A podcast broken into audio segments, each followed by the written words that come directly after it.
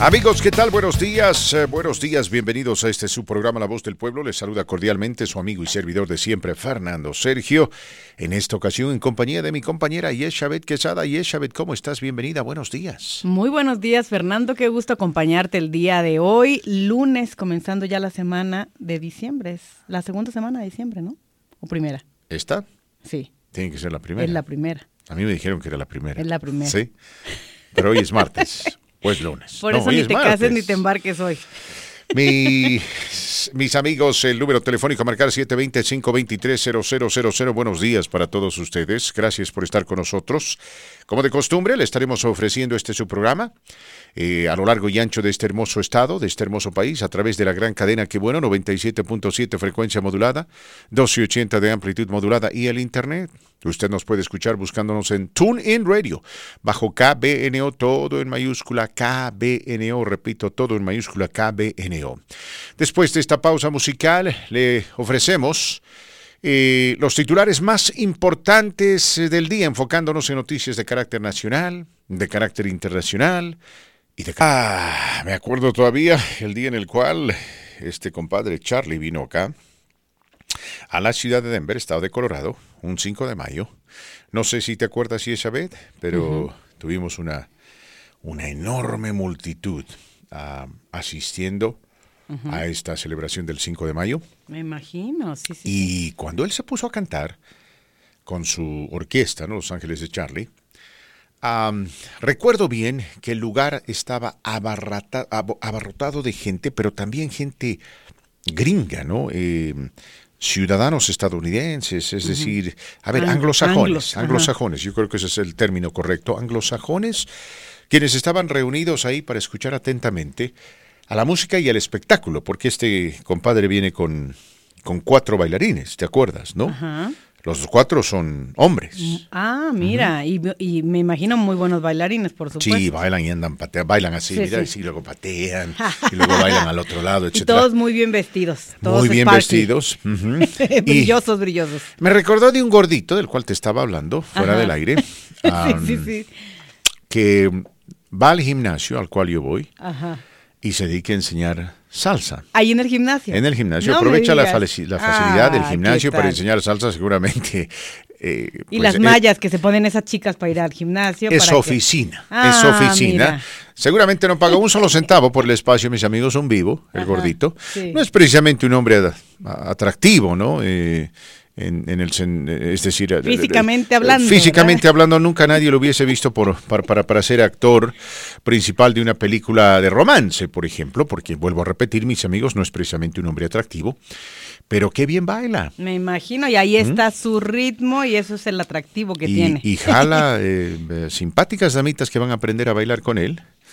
A la mayoría anglosajonas eh, que seguramente quieren aprender a bailar salsa para luego ir a la rumba, como me dijiste, los jueves y los domingos. Van a bailar solitas eh, o a buscar a un latino que sepa bailar. A practicar su técnica de Ah, salsa. a practicar ¿Qué todo lo que aprendieron, ¿no? Ajá. Etcétera, bailan solitas con sus hombres, en fin. Y, y te das cuenta, Clara, yo creo, te, te das cuenta cuando una muchacha o un muchacho aprendió a bailar en el barrio. Y cuando uno aprendió a bailar bajo el tutelaje de alguno de estos individuos que se Sí, dedica a enseñar, ¿no? profesores de- ajá, Porque ya son ciertos movimientos medio profesionales, ¿no? Ajá. Ah, yo recuerdo bien en... Pero ¿cuál es la diferencia? Yo creo que el swing, ¿no? ¿El, El ritmo? swing. ¿Qué será? Mm, los pasos, porque en cierta eh, una, una vez yo fui a, a la, a la rumba y ahí habían unas eh, cuantas gringuitas eh, bailando y había una que bailaba muy bien. Ah, no, hay muchos Ah, que bailan súper bien. Pero se nota que, que, que, que- algún profesional le enseñó a bailar por los movimientos que hace, porque nunca he visto a una muchacha que haya aprendido a bailar en el barrio hacer ese tipo de movimientos, ¿no? Claro, claro, Solita. Y están así. y se conocen entre ellos, ¿no? Exacto. Y llega el, eh, qué sé yo, el otro estudiante o el otro profesor, hola, hola, y se reúnen así y bailan, eh, no gastan un solo centavo, creo, en el bar. Creo que sí. En fin, no, no es precisamente buen negocio para, para nuestro amigo Chris. solo es buen espectáculo, eso sí, porque Sí. pues, bailan y se divierten. Pero yo, yo creo que deberían de tener, eh, con toda honestidad, a ver, deberían de tener un día en el cual la gente regular va a bailar. La gente que va a bailar por divertirse y que no precisamente le dedica mucho tiempo al baile. Y después deberían tener otro día para mm, acomodar a aquellas personas como estas eh, gringuitas que pues toman clases y demás y quieren exhibir sus movimientos, ¿no? Sus movidas, eh, quienes ya son semiprofesionales, ¿no? Eh, amateurs eh, refinados, porque ellos bailan de una forma distinta, ¿no? Y, a veces me parece injusto que ellos estén ahí bailando en medio de la gente que ve el baile como una diversión, no como una profesión.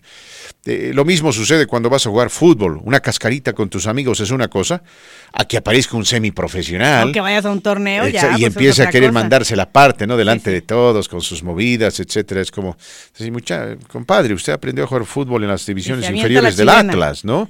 Nosotros somos eh, más del barrio.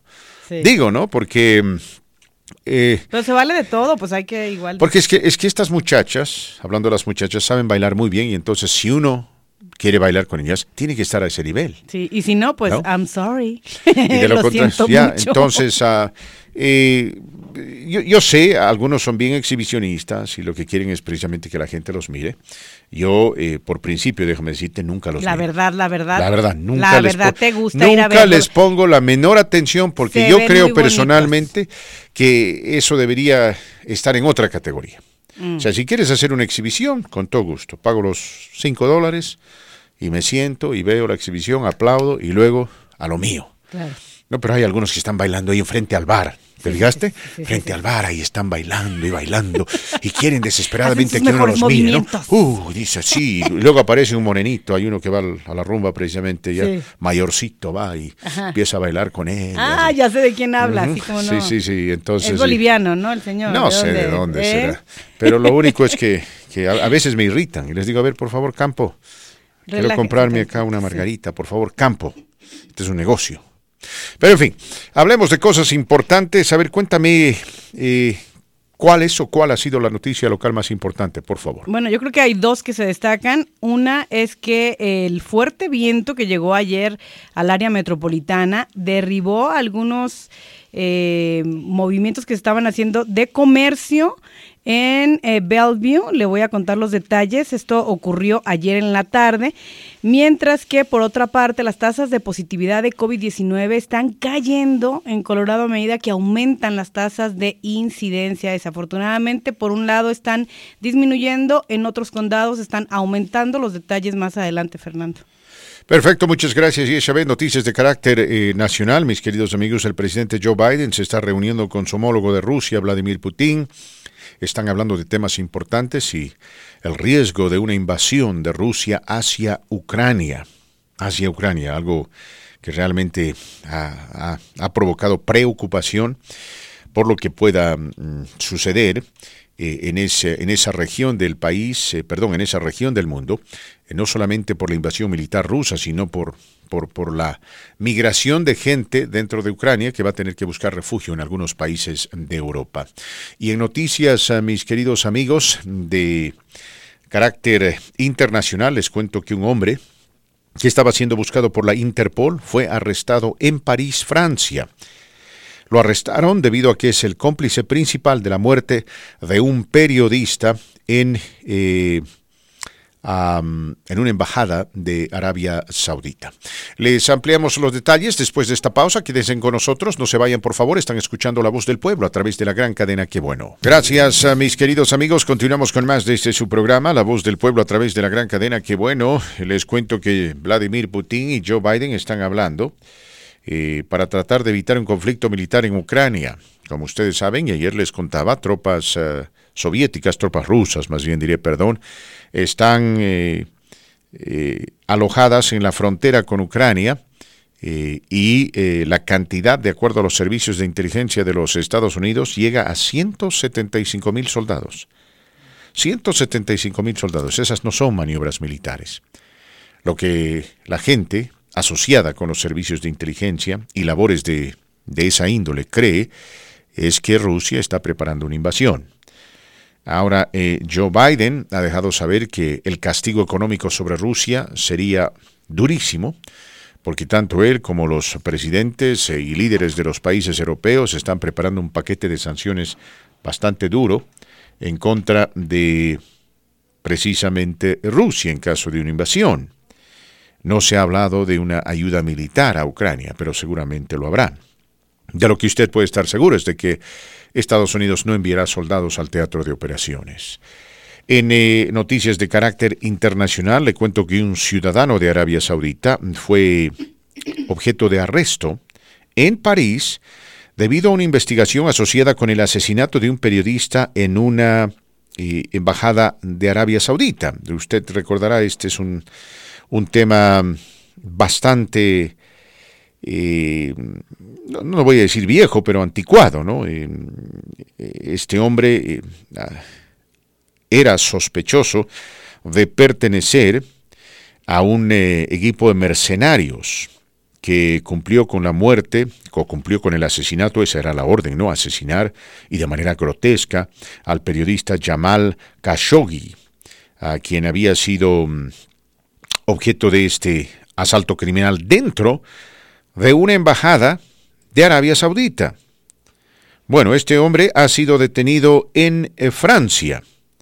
Un hombre de 33 años que ha sido identificado como Khalid Ael Alt-Otabi y sabemos, mis queridos amigos, que Khashoggi, quien era un periodista eh, de Arabia Saudita, y como un columnista del Washington Post era uno de los que más criticaba al gobierno de Arabia Saudita y al príncipe Mohammed bin Salman. Aparentemente este hombre, el periodista, fue asesinado y desmembrado el 2 de octubre de 2018 en el consulado de Arabia Saudita en Estambul a quienes eh, hicieron esta labor, quienes eh, se dedicaron a esto, fueron eh, precisamente mercenarios, ¿no? Individuos que trabajan a sueldo. Entonces, ah, no sé cuál va a ser la consecuencia directa de esta situación. sabemos que el gobierno británico, el gobierno francés, el gobierno estadounidense han ya expresado su eh, profunda consternación con, con, esto, pero no han hecho nada eh, que realmente sacuda la relación con Arabia Saudita, es decir, como decimos comúnmente en Latinoamérica, ¿no? De boca para afuera. Sí, se quejan, sí, hablan, sí, critican, pero al final del día no toman medidas eh, que realmente sean, consideramos nosotros, ¿no? Que, que, que sean agresivas o que por lo menos muestren muestren algún tipo de seriedad en el manejo de esta situación. aquí en los Estados Unidos el gobierno de Donald Trump no hizo nada y el gobierno de Joe Biden tampoco está haciendo nada. Esa es la verdad. Donald Trump no hizo absolutamente nada. Y Joe Biden tampoco lo está haciendo. A pesar de que el precio del petróleo, el precio de la gasolina está por los cielos. Entonces uno se tiene que preguntar, ¿no? ¿Hasta cuándo? ¿Hasta cuándo, mis queridos amigos? Pero bueno, por lo menos eh, sabemos, mis queridos amigos, eh, que se va a tratar de hacer algún tipo de justicia con la grotesca muerte, el grotesco asesinato de este periodista, quien irónicamente entró a la embajada de Arabia Saudita en Turquía para cumplir, creo, con ciertos trámites de rigor y nunca más salió del lugar. Y es ¿qué pasa con el, eh, el, mundo que nos rodea aquí en el hermoso estado de Colorado? ¿Qué es eh, lo que sucede aquí? Eh, ¿Cuáles son las noticias más importantes? agradecemos tu gentileza. Fíjate que el día de ayer, con este latigazo meteorológico en el área metropolitana, hubo un impacto inesperado en empresas locales como te digo, ayer domingo, el fuerte viento derribó tiendas de campaña en un popular mercado navideño, lo que obligó a cerrar el lugar que se llama Denver Bazaar en la estación de Bellevue. Y bueno, cabe comentar aquí, Fernando, que este fue el, el primer eh, frente frío que arribó al área metropolitana. Se espera nieve para el viernes próximo. Vamos a estar eh, viendo en el área metropolitana lo que es Denver, Boulder y Fort Collins para el viernes en la noche, ya un frente frío que podría traer hasta, déjame ver, te digo cuántas pulgadas de nieve, creo que son eh, hasta tres pulgadas, fíjate, tres pulgadas de nieve, de dos a tres pulgadas en eh, esta área. Vamos a ver, porque serían, pues son siete días ya de diferencia, estamos rompiendo récord prácticamente de O sea, estamos hablando de este nieve. viernes. Este viernes siguiente, Este viernes, claro, ¿ah? claro. Eh, Sí, viene- eh, en la noche. 8. Correcto. Se va a afectar mis planes. Tengo planes ambiciosos Lo para el siento viernes. mucho, no va a poder usted Tengo que ir a salir. una cena de gala con el gobernador. Ajá. Uy, pues no. O que tendrá que cancelar irse súper abrigadísimo o si no, Sí. no va a poder salir. No me gusta salir mucho cuando, cu- cu- cuando hace bastante frío. Te cuento, a ver, dos oportunidades en las cuales me hizo un frío terrible. Una vez aquí, en el estado de Colorado, el eh, entonces alcalde de Denver, John Hickenlooper, estaba organizando una fiesta de pijamas. ¿Te acuerdas? Se ¿Cómo llama crees? The ¿En Pajama? Party, así le Ok, decían. ok. Donde la gente tenía que ir con... con- Pantuflas. Con, con- ya, con algún tipo de pijama, ¿no? Tenías que tener... Pijama y pantuflas. Y, y la verdad yo no estaba yendo con pijama, eh, tampoco don Rómulo. Eh, simplemente queríamos cumplir con, con- con- con- el protocolo de, de participar en la invitación, asistir y demás. Déjeme decirle, mi querido amigo, un frío terrible, un frío que cala hondo. Eh, el abrigo, los guantes, la chalina no sirven de absolutamente nada. Y anteriormente, cuando estaba en el ejército en Alemania, hicimos unas operaciones de cuidado, bueno, una cuestión de rutina. Teníamos que, creo, ofrecer cierta asistencia a los alemanes. No recuerdo bien los detalles. Lo que sí recuerdo es que estaba haciendo un frío, Un frío tremendo. infernal. Que te duelen los A- huesos. A, tal punto que cuando estábamos nosotros en operaciones de patrullaje por las calles y las viviendas alemanas, la gente alemana tenía la gentileza de abrir la puerta del edificio para que entremos a calentarnos un poco, porque eh, era un frío terrible, te juro, escupías y en cuestión de segundos tu saliva se congelaba. No inventes, qué Eh, bárbaro, bárbaro. Ahí me puse a pensar y dije, ¿qué habrá sucedido con estos pobres alemanes durante la Segunda Guerra Mundial cuando invadieron Rusia y luego se vino el invierno ruso, ¿no? Pobrecitos, murieron congelados. Qué frío más terrible, mis amigos. Les Así soy es, honestos. te creo. Entonces, eh, ¿aquí estamos hablando de ese frío o estamos no, hablando no, no, de, no, no, no de tanto frío. de, de algo más leve? De algo más leve. Muy bien. Bueno, viste que bajó a 25 grados el domingo la temperatura en el área metropolitana. Sí. Ayer también estábamos a 27 aquí en Denver. Ajá. Boulder estaba más o menos a 25 también, porque yo eh, recorrí el día de ayer, fui a visitar Estes Park y ya empezaban a caer las primeras, los primeros copitos de nieve. No me digas. Sí, muy bonito, muy bonito. Pero bueno, eh, en, en otros temas que a lo mejor no son muy agradables, pero así están las cosas en cuanto a las tasas de positividad, Fernando, de COVID-19 en Colorado, eh, están disminuyendo en algunos condados y en otros están aumentando. Hasta a hoy lunes, la tasa de positividad de siete días en Colorado era de 8.62%, que es ligeramente inferior al 9%. ¿Qué significa la tasa de positividad? Es la que mide la cantidad de pruebas positivas para COVID con respecto a la cantidad total de pruebas realizadas. La tasa de positividad más alta en Colorado durante los últimos siete días es en el condado Archuleta, con 20.7% de positividad. Del 29 de noviembre al 6 de diciembre, 23 condados vieron un aumento en la tasa de positividad de COVID-19. 39 condados han visto una disminución en la positividad de COVID y dos condados administraron solamente menos de 10 pruebas la semana pasada. Esto de acuerdo a datos del Departamento de Salud Pública y Medio Ambiente de Colorado. Entonces, eh, por un lado, eh, algunos condados están viendo más aumento de casos, otros no tanto, pero esto es algo que pues ha mantenido en alerta a los funcionarios de salud, como lo hemos com- comentado aquí. El Sí. Omicron también eh, llegó al estado y Sí. obviamente están pues todos muy atentos a, a Ahora, lo que respecta al Omicron, eh, y Shabed, y esto, esto va a alegrar a nuestra audiencia, ¿no? Hasta el momento no se han visto ningún tipo de síntomas que realmente asusten. Inclusive algunos científicos creen que el Omicron... eh, eh, no Más de los que ya sabemos, claro. Eh, eh, entonces, eh, porque, porque claro, eh, a priori, ¿no? Un análisis de este Omicron lo muestra como, como una seria amenaza por eh, todas las mutaciones que presenta. Eh, mutaciones que pueden lidiar con la efectividad de la vacuna, la efectividad del sistema inmunológico y demás, mis amigos. Pero gracias a Dios, hasta el momento parece que no es tan mortal como se creía. Es más, se cree que el Delta, la variante Delta, continúa siendo la más mortal, la más peligrosa. Sí, la ma- y, y más este intensa, ¿no? En cuanto a los síntomas, a, a, mm, eh, la forma en la que ataca, de por sí el COVID es bastante fuerte, a mí me dio el COVID, sabemos, Sí, sí. el año pasado, pero Delta es todavía más agresivo en cuanto a cómo es que eh, percibe los síntomas, ¿no? Se siente mucho más fuerte. Aparentemente dicen sí. eso, ¿no? Sí, sí, sí, no te digo porque mi hermano también le dio esta Delta en México y fue muy fuerte combatirlo, ¿sabes? Caray. Gracias, a Dios, Dios está se, bien, se- se sí. pudo recuperar. En México debe ser más difícil Sí, que aquí, ¿no? Eh, a ver, hay, hay países en Latinoamérica, eh, bueno, la gran mayoría de los países en Latinoamérica, voy a ser honesto, todos los países en Latinoamérica son pobres. Simplemente algunos son más pobres que otros. Y es increíble como en algunas clínicas eh, te piden un depósito de 10 mil dólares antes de aceptarte y registrarte como paciente del COVID.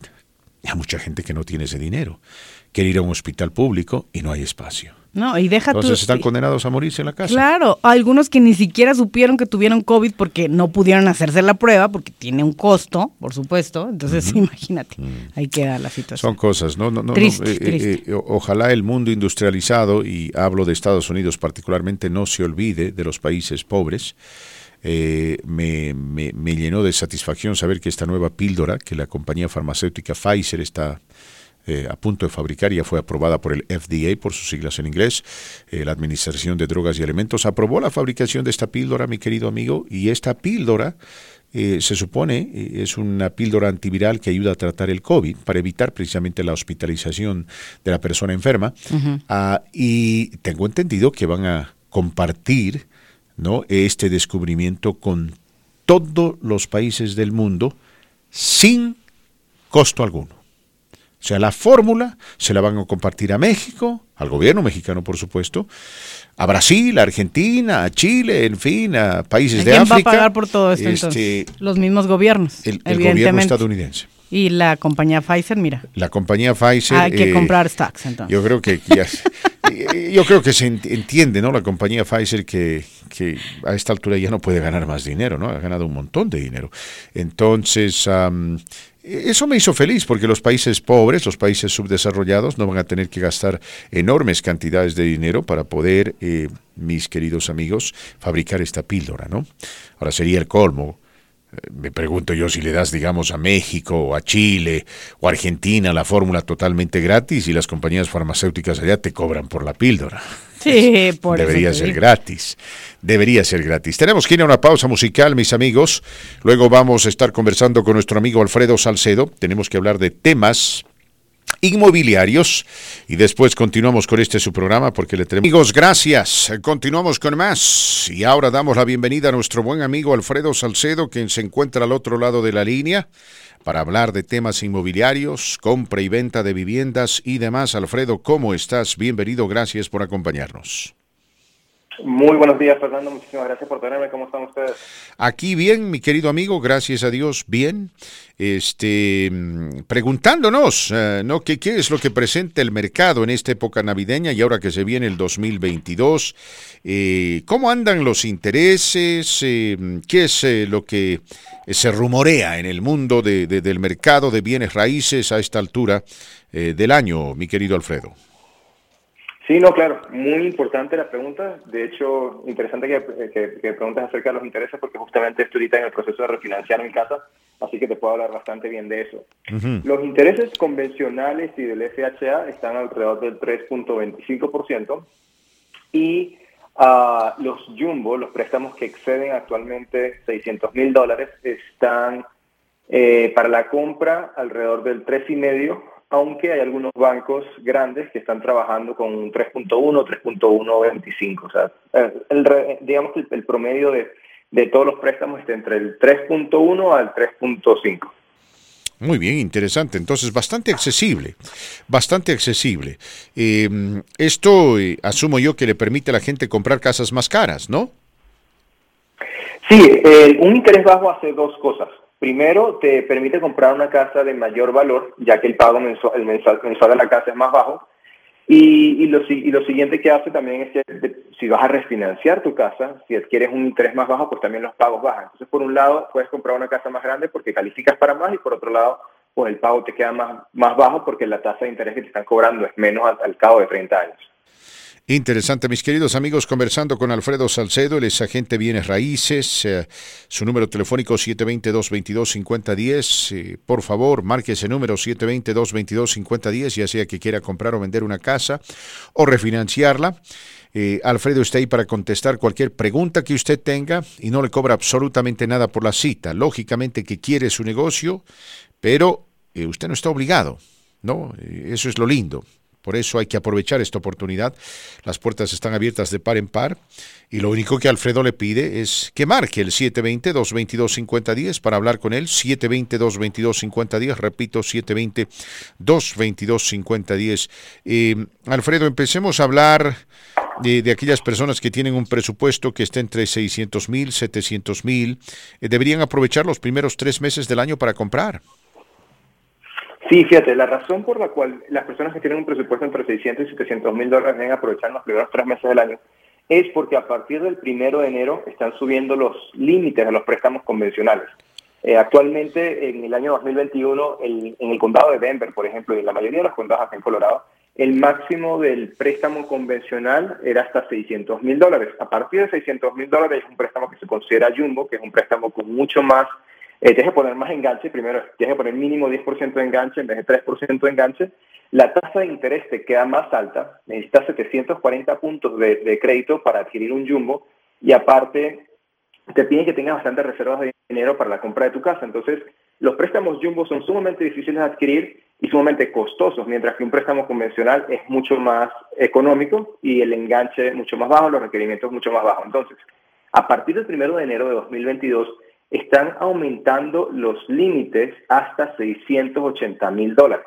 Entonces, ¿qué pasa con una persona que, por ejemplo, hoy en día quiere comprar una casa de 700? Si quieres adquirir un préstamo convencional, tienes que poner 100 mil de enganche y 600 mil de, préstamo. A partir del primero de enero, esa misma persona puede poner 20 mil de enganche y 680 mil dólares de préstamo. Entonces, esas personas que están pensando en comprar una propiedad entre los 600 y 700 mil dólares, es importantísimo que lo hagan en los primeros tres meses del año. Porque lo que va a pasar es que esto es una noticia que pronto se va a hacer popular. Entonces, cuando la gente se dé cuenta de que pueden comprar una casa que antes les costaba 100 mil dólares de enganche, ahora lo pueden hacer con 20 mil dólares de enganche, pues esas propiedades que están en ese, en ese rango van a aumentar bastante o van a desaparecer del mercado, porque eran, eran propiedades que eran difíciles de adquirir antes, pero a partir del 1 de enero lo pueden hacer con 3% de enganche. Entonces, aprovechen de comprar casas entre 600 y 700 mil dólares en los primeros tres meses del año, porque a partir de marzo esta noticia se va a hacer eh, bastante popular y vamos a ver cómo el inventario en ese rango va a desaparecer por completo. Sí, el inventario se va, es que a, la verdad te digo Alfredo, ¿no? Manejando por eh, sectores eh, que en otra hora se consideraban muy lejanos del centro de la ciudad de Denver, ahora para nada, hay un montón de casas nuevas que están siendo construidas, ¿no? Y que seguramente van a estar disponibles a la venta ah, y que la gente puede aprovechar marcando el 720-222-5010 para tratar de conseguir ese préstamo que tú acabas de mencionar, ¿no? Lo importante mis amigos, es marcar el 720-222-5010, número telefónico de Alfredo, 720-222-5010. Decías. ¿Algo más que...? Eh, sí, Fernando, entonces... Sí. Claro, no, aparte también, muchas de las propiedades que se están construyendo nuevas, como por ejemplo en, Reunion, en uh, Commerce City, muchos de estos constructores ya están, están los precios de esas constructoras ya están en los 650, 670, 680. Entonces, para hoy en día comprar una casa de esas hay que poner 50 o 70 mil dólares de enganche. A partir del primero de enero, solo 3% de enganche. Entonces, como les digo, aprovechen ahorita que hay inventario en ese rango, porque van a pasar dos cosas. Una, a partir del primero de enero va a empezar a reducirse ese inventario. Y tres, esas mismas propiedades, como ahora tienen muchas más posibles compradores, van a subir de valor. Igual cuando, si, si vemos un poquito hacia el pasado, en enero, febrero, que de 2021, que los límites eran 600 mil dólares de préstamo convencional, al principio de año se podía comprar casas con, ese, con, ese, con esos precios, con, eso, con ese rango. Pero a medida que fue pasando el año, las propiedades de 600 empezaron a costar 615, 620, 630, 640, 650, hasta que se salieron del rango convencional. Lo mismo va a pasar ahora a partir del 1 de enero, así que aprovechen, como les digo, por debajo de 700 mil dólares a comprar en los primeros tres meses del año Aparte que a mediados del año que viene los intereses también van a subir. Así que personas que quieran comprar, importantísimo que se comuniquen con nosotros lo más pronto posible o que empiecen a hacer sus citas de preaprobación. Muy bien, muchas gracias Alfredo. Quédate con nosotros, por favor. Tenemos que ir a la pausa. Luego continuamos este interesante diálogo, mis amigos. Alfredo Salcedo nos acompaña. Su número telefónico 720-222-5010. La Dental están ubicados en las 6 y la Peoria, en el centro comercial Hapman Heights, y lo invitan cordialmente a visitarlo. Allá lo van a tratar bien, le van a cobrar lo justo con o sin seguro, van a resolver su problema médico dental y lo van a hacer cliente de por vida. Aurora Dental 303 745 2052, repito, Aurora Dental 303 745 2052 una vez más, Aurora Dental 303-745-2052. Conversando con nuestro amigo Alfredo Salcedo, él eh, es eh, el representante principal de la compañía inmobiliaria mm, que en su momento comenzó su familia allá en eh, su hermosa Venezuela natal y que tienen, bueno, décadas de experiencia, ¿no? Están ahí para ayudarlo, para apoyarlo. Ah, la decisión es suya, pero eh, yo le recomiendo que marque el 720-222-5010, hable con Alfredo, eh, la cita no le cuesta absolutamente nada y Alfredo está dispuesto a contestar cualquier pregunta que usted tenga.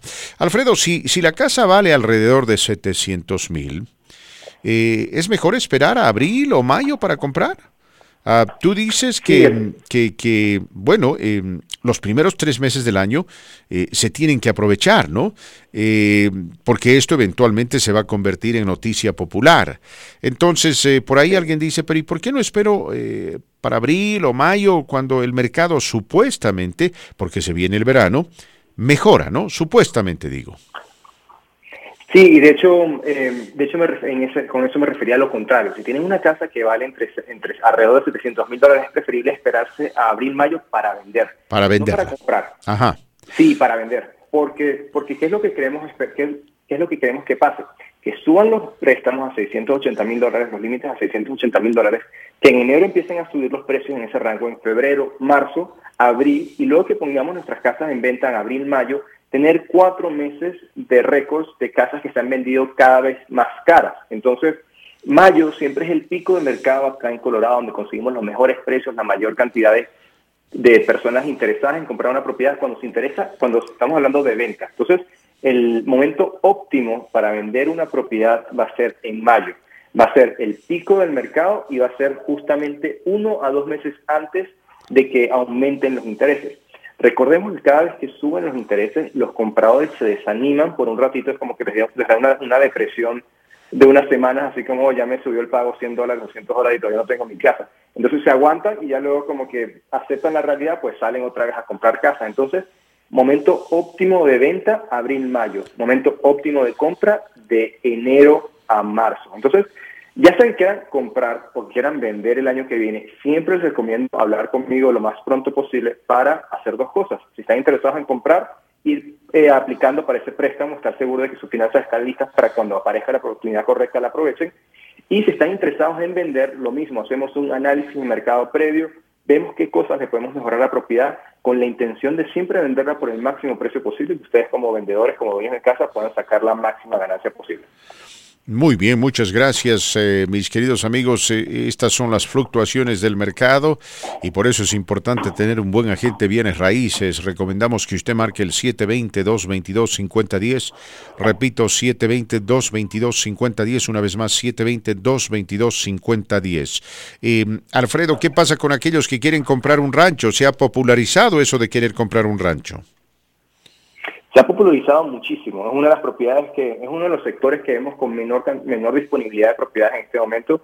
En, en dos, finales, en mediados de 2020 hasta principio de 2021 veíamos que el precio mínimo de entrada para comprar un rancho que fue construido de manera tradicional era 500 mil dólares. Ahora ese precio de entrada subió a 600 mil dólares. Y adivina qué va a pasar ahorita que están subiendo los, los, mm, los límites de los préstamos convencionales. El precio de entrada va a subir a 650. Entonces, lo mismo de los dos consejos anteriores. Si quieren comprar, háganlo a partir del primero de enero, que suban los límites, que puedan comprar su rancho con 3% de enganche. Em, háganlo antes de marzo para que no estén compitiendo con tanta gente. importantísimo, definitivamente hacerlo antes de junio porque van a subir los intereses. Así que, em, si quieren comprar un rancho, eh, yo les diría, háganlo lo más pronto posible porque es un mercado que también va a subir bastante rápido con esta noticia de que están aumentando los, los límites de los préstamos convencionales hasta 680 mil, 650 mil dólares más o menos, dependiendo del condado. Perfecto, 56 eh, minutos después de la hora, mis queridos amigos, conversando con Alfredo Salcedo, 720-222-5010, 720-222-5010, una vez más, ese es su número telefónico, 720-222-5010. Alfredo, eh, eh, rápidamente en lo que respecta a esto de ranchos, ah, el financiamiento es el mismo, ¿verdad? Más allá de que la casa tenga, sea estilo rancho y, bueno, no, no, no tiene un segundo o tercer piso en algunos casos, es considerado una vivienda vivienda común y corriente por los bancos, eh, para, para, para, efectos de financiamiento, de, para efectos del préstamo? Siempre y cuando la propiedad no genere dinero, ya sea por, por cultivos o por ganadería o por algún otro tipo de, de, servicio que se pueda hacer en esa propiedad, se considera una propiedad residencial. Entonces, siempre y cuando sea una casa y se use como casa, califica para los préstamos convencionales. Si tiene sembradíos, por ejemplo, y esos sembradíos se venden y generan ingresos, ya es un, ya es un préstamo totalmente distinto, porque ya es un préstamo eh, agricultural. Entonces, eh, no importa que sea rancho, no importa cuántas acres tengan, ni qué tamaño sea la casa, ni de qué tipo sea la casa, si no produce dinero, es convencional. Si produce dinero, ya pasa a ser, como te digo, eh, como una granja son préstamos totalmente distintos. Amigos, gracias, gracias. Bienvenidos a la segunda hora de este su programa La Voz del Pueblo a través de la gran cadena. Que bueno, gracias por acompañarnos. Gracias por estar con nosotros, La Voz del Pueblo, a través de la gran cadena. Que bueno, está con nosotros nuestro buen amigo Alfredo Salcedo. Estamos hablando de bienes raíces, del mercado inmobiliario, porque ese sueño que usted tiene lo puede hacer realidad. Sí, usted puede comprar esa casa usted todavía puede hacerlo. Sí, los precios de las viviendas están por los cielos, eso nadie lo va a negar, pero gracias a Dios los intereses están bajos, entonces hay una especie de equilibrio, si se me permite el término. Alfredo, eh, indudablemente mucha gente todavía tiene fe, todavía tiene confianza, todavía cree que puede comprar esa casa, pero algunos creen que pueden hacerlo solos. ¿Es esto posible o es eh, mejor tener un agente inmobiliario al lado? Fíjate, Fernando, siempre es importante trabajar con los mejores profesionales dependiendo de, qué es lo que estemos buscando hacer. Si estamos enfermos, pues lo importante es ir con, un médico. Si estamos, si nos eh, daña el, automóvil, pues ir con un buen mecánico. Lo mismo pasa en bienes raíces. Nosotros somos agentes inmobiliarios licenciados en el Estado de Colorado con más de 10 eh, años de experiencia acá en el Estado, más de 40 en total. Trabajamos con los mejores prestamistas en el Estado y pues sí hay una diferencia muy grande en trabajar con una compañía como la mía o tratar de hacerlo ustedes por su cuenta. Ya nosotros llevamos 10 años haciendo esto todos los días, sabemos cuáles son los mejores caminos, cuáles son los, los sitios más eficientes para, para irnos y sabemos también conseguir las mejores oportunidades. Entonces, importante siempre trabajar con un buen agente inmobiliario. No todos los agentes inmobiliarios son buenos, eso te lo voy a decir, pero por eso siempre es importante que chequen sus reviews, por ejemplo, en Google, en Facebook, que hagan un poquito de investigación antes de contratar a, un agente inmobiliario. Ahora, cuando, cuando quieren comprar una casa nueva, muchos de los constructores, o te diría la mayoría de los constructores, siempre les van a ofrecer un incentivo a ustedes por no trabajar con un agente inmobiliario, pero tienen que entender que los constructores nacionales, que por ejemplo Richmond, KB Home, son los jugadores más fuertes y más inteligentes en el mercado. Y los contratos de compra que ellos tienen son extremadamente beneficiosos para ellos, no para ustedes. Entonces, a menos que ustedes sean abogados, no les recomiendo que vayan a hablar con, una, con un constructor sin la representación apropiada, porque como les digo, los contratos son 100% a favor del constructor y no representa ni toma en cuenta ninguno de sus derechos como comprador. Así que ya se quieren comprar una casa que ya está construida, una casa nueva, siempre es importante trabajar con un agente inmobiliario o por lo menos un abogado de real estate que sepa explicarle las leyes que aplican para su caso en particular para que no tome ventaja de usted y usted realmente pueda hacer una, una, buena compra, una buena inversión. Repetimos, mis queridos amigos, el número telefónico de Alfredo Salcedo, 720-222-5010, 720-222-5010, repetimos, 720-222-5010. 5010, ese es el número telefónico eh, que usted tiene que marcar para comunicarse con Alfredo. Le eh, cuento que la cita no le cuesta absolutamente nada. Usted eh, puede hacer la pregunta que quiera, pueden tomarse un café, pueden encontrarse en un restaurante, hablar por teléfono, por video Zoom, en fin, ya lo que a usted, lo que a usted le convenga. Alfredo, finalmente, a esta altura del año, en esta época en la cual vivimos, después del COVID, ¿qué conviene más, vender y comprar o rentar y comprar? Claro, esta, esta pregunta es muy importante porque muchas personas ya tienen una casa y quieren comprar otra. Entonces están pensando, ¿dejo esta propiedad que ya tengo de renta y compro una nueva o la vendo y compro? Nosotros somos eh, muy fans de tener la mayor cantidad de propiedades posible. O sea, eso es lo que por lo general les vamos a recomendar, que pongan esa casa de renta y compren una siguiente, porque mientras más propiedades ustedes tengan, pues más seguro va a ser su futuro, van a tener un plan de retiro bastante seguro, porque las inversiones en bienes raíces son eh, muy, muy seguras y de las mejores que existen en Estados Unidos. Ahora, en la pregunta anterior les comentaba que los abogados, por ejemplo, los pueden ayudar. Los abogados saben mucho de contratos, ellos se conocen la ley, pero en bienes raíces lo que mandan son los números. Y eso es a lo que nosotros nos dedicamos, a correr números, a ver los números, a ver qué cuáles son las mejores opciones que usted tiene en base a su situación específica. Porque ya se quieran vender, comprar, rentar una propiedad residencial o comercial, todo se, todo se traduce o todo se resume en los números que, que arrojan las propiedades. Así que para la, la, mejor información, la mejor representación, hablen con nosotros, denos una llamadita al 720-222-5010 720-222-5010. Nosotros queremos ayudarlos en su compra, hacerlos clientes de por vida y conseguir las mejores oportunidades que ofrece el mercado de Colorado. Perfecto, mi querido amigo, muchas gracias eh, por habernos acompañado. Eh, una alegría siempre tenerte con nosotros. Eh, recomendamos a la gente que marque el 720-222-5010. Una vez más, 720-222-5010. Repetimos, 720-222-5010. nos reencontramos este viernes, mi querido Alfredo. Claro que sí, muchísimas gracias. Y cualquier persona que tenga pregunta, pues los espero este viernes, así que también nos pueden dar una llamadita a la radio si Un fuerte abrazo a la distancia, gracias. 720-222-5010, repetimos 720-222-5010. Ese es el número que usted tiene que marcar. Vamos a ir a la pausa, mis queridos amigos, y después eh, voy a compartir con ustedes un interesante artículo asociado con las matemáticas. ¿Será que las matemáticas son racistas? Así están argumentando algunos.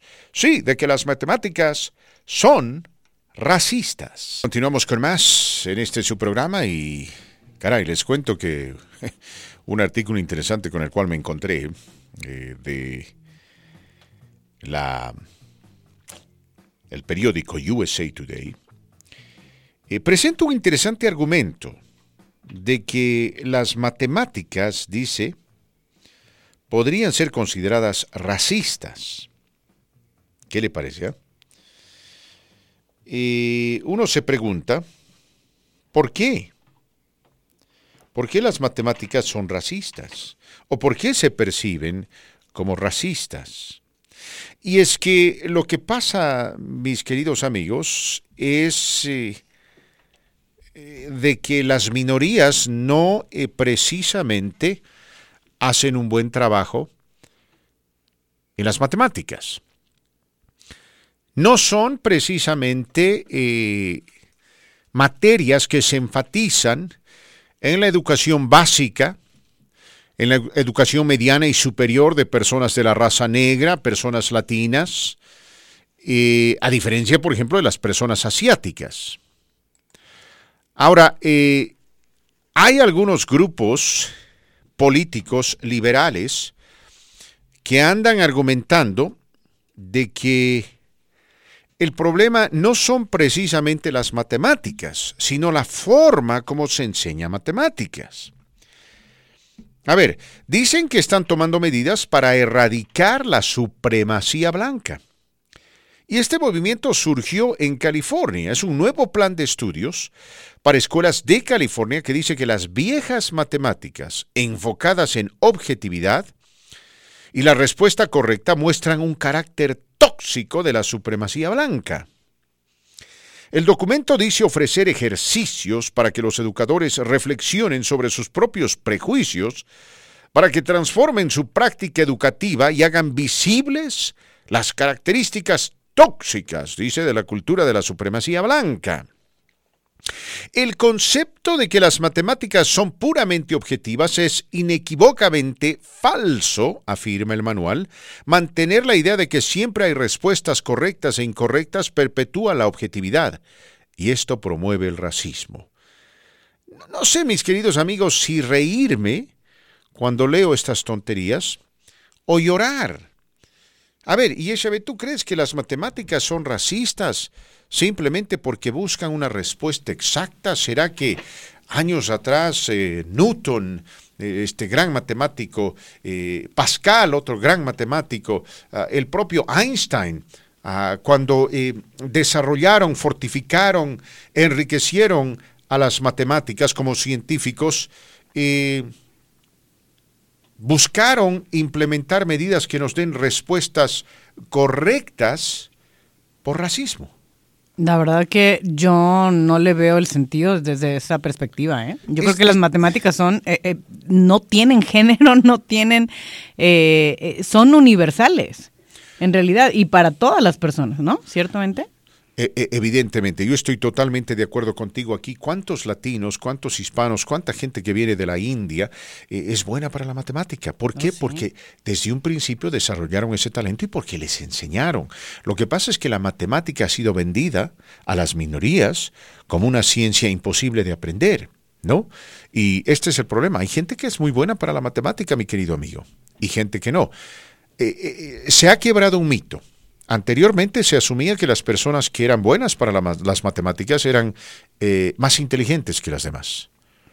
Se suponía, ¿no? Pero ahora se ha descubierto que no, que la inteligencia, en, un estudio de, de la Universidad de Harvard se descubrió que la inteligencia se manifiesta en siete categorías. Siete categorías. Hay gente que tiene un talento increíble para la construcción, otra gente que tiene un talento increíble para la cocina. Son talentos que Dios nos ha dado. Pero, eh, a ver, yo siempre fui bueno para las matemáticas precisamente porque no era bueno. ¿Cómo, cómo? A ver, a ver. Te cuento después. Y esta fórmula me ha dado resultado a mí. ¿No? Siempre saqué buenas notas en la escuela. Pero después de la pausa te voy a contar qué es lo que hice y que muchos padres de familia podrían hacer con sus hijos, ¿no? Para el estudio de las matemáticas, asumir de que la enseñanza de las matemáticas o las matemáticas propiamente dichas son racistas, porque siempre buscan un resultado exacto, eh, es ridículo, mis queridos amigos. Este, este tipo de movimientos de la extrema izquierda realmente asusta, porque andan viendo racismo en todo. De pronto nos van a decir que chocolate abuelita es racista. Oye, que hasta el agua que consumimos puede voy a decir porque hay gente que dice que chocolate abuelita es racista, mis amigos. Yo les...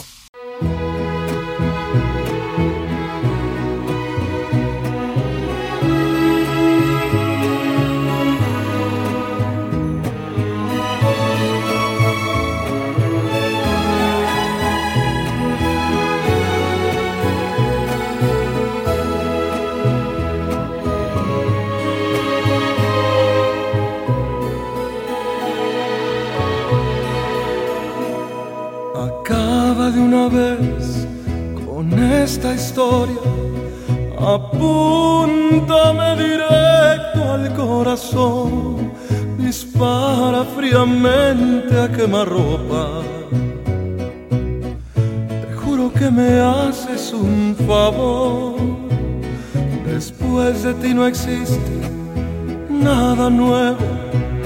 Si todo cuanto tuve te lo di queriendo con tu amor tocar el cielo. Resulta que el infierno me gané y solo porque tú me cambiaste por unas monedas y solo porque tú no supiste soportar mi pobreza y solo porque me vendiste por unas monedas y solo porque tú no supiste soportar mi pobreza.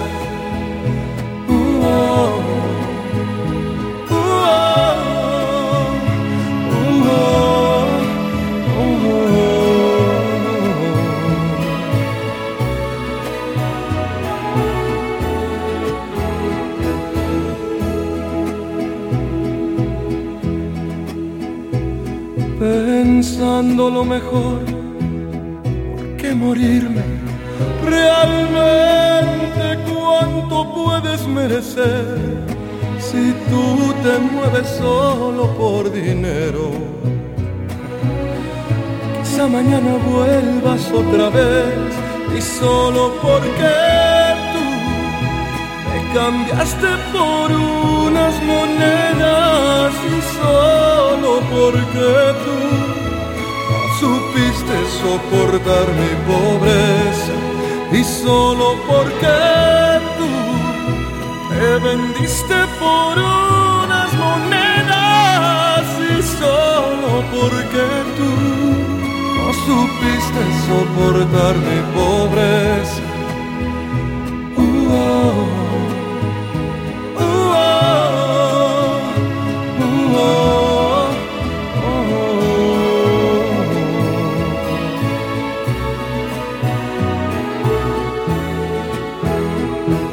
Es increíble. Dice, la cultura de la supremacía blanca se infiltra en las aulas de matemáticas, a través de los actos diarios de los maestros, junto con las creencias que yubyacen a estos actos, perpetúan el daño educativo a los estudiantes negros, a los estudiantes multilingües, a los estudiantes latinex, no sé qué significa eso, pero dicen latinex. No, en, en español no tenemos nada neutro, usted sabe.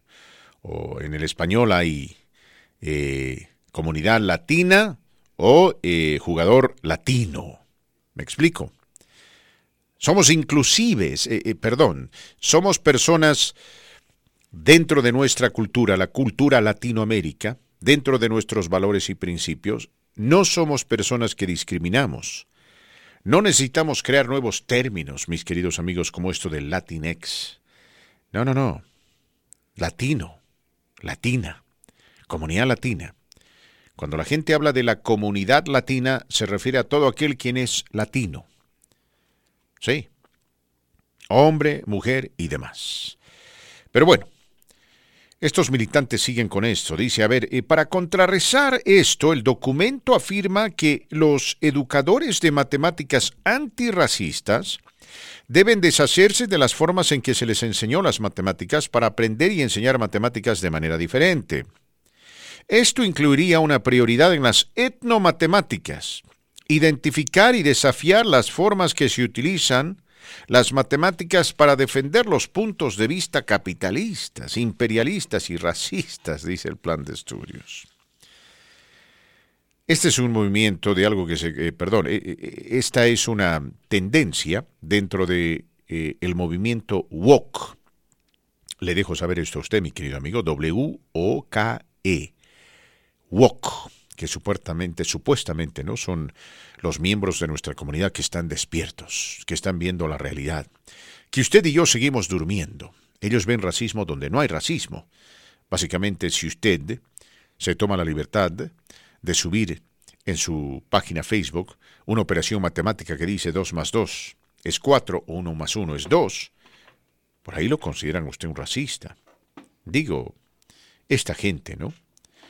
Eh, estas ridiculeces eh, hacen del eh, movimiento de, de, la extrema izquierda a, peligroso, porque esta gente empieza a, calificar como racismo cualquier situación que no les conviene de pronto las películas van a ser racistas, de pronto este programa es racista, de pronto los micrófonos son racistas, los automóviles son racistas. Usted le dirá, ¿por qué los automóviles son racistas? Le dirán, porque Henry Ford, un hombre de la raza blanca, lo inventó, por eso es racista. Necesitamos automóviles que sean inventados por las minorías. ¿Y qué pasó con los automóviles japoneses? Le dirán, se sometieron a los principios esbozados en su momento por Henry Ford.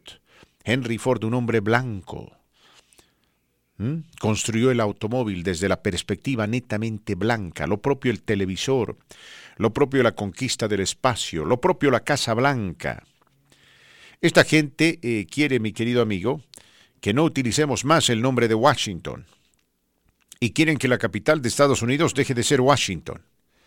Usted les pregunta y les dice, ¿por qué? ¿Por qué debo hacer eso? Porque Washington, dicen, era dueño de esclavos. Bueno, en la época de Washington todo el mundo tenía esclavos. No, no vamos a condonar esa práctica, pero bueno, era otra época. Esa gente creía que estaba haciendo lo correcto al tener esclavos.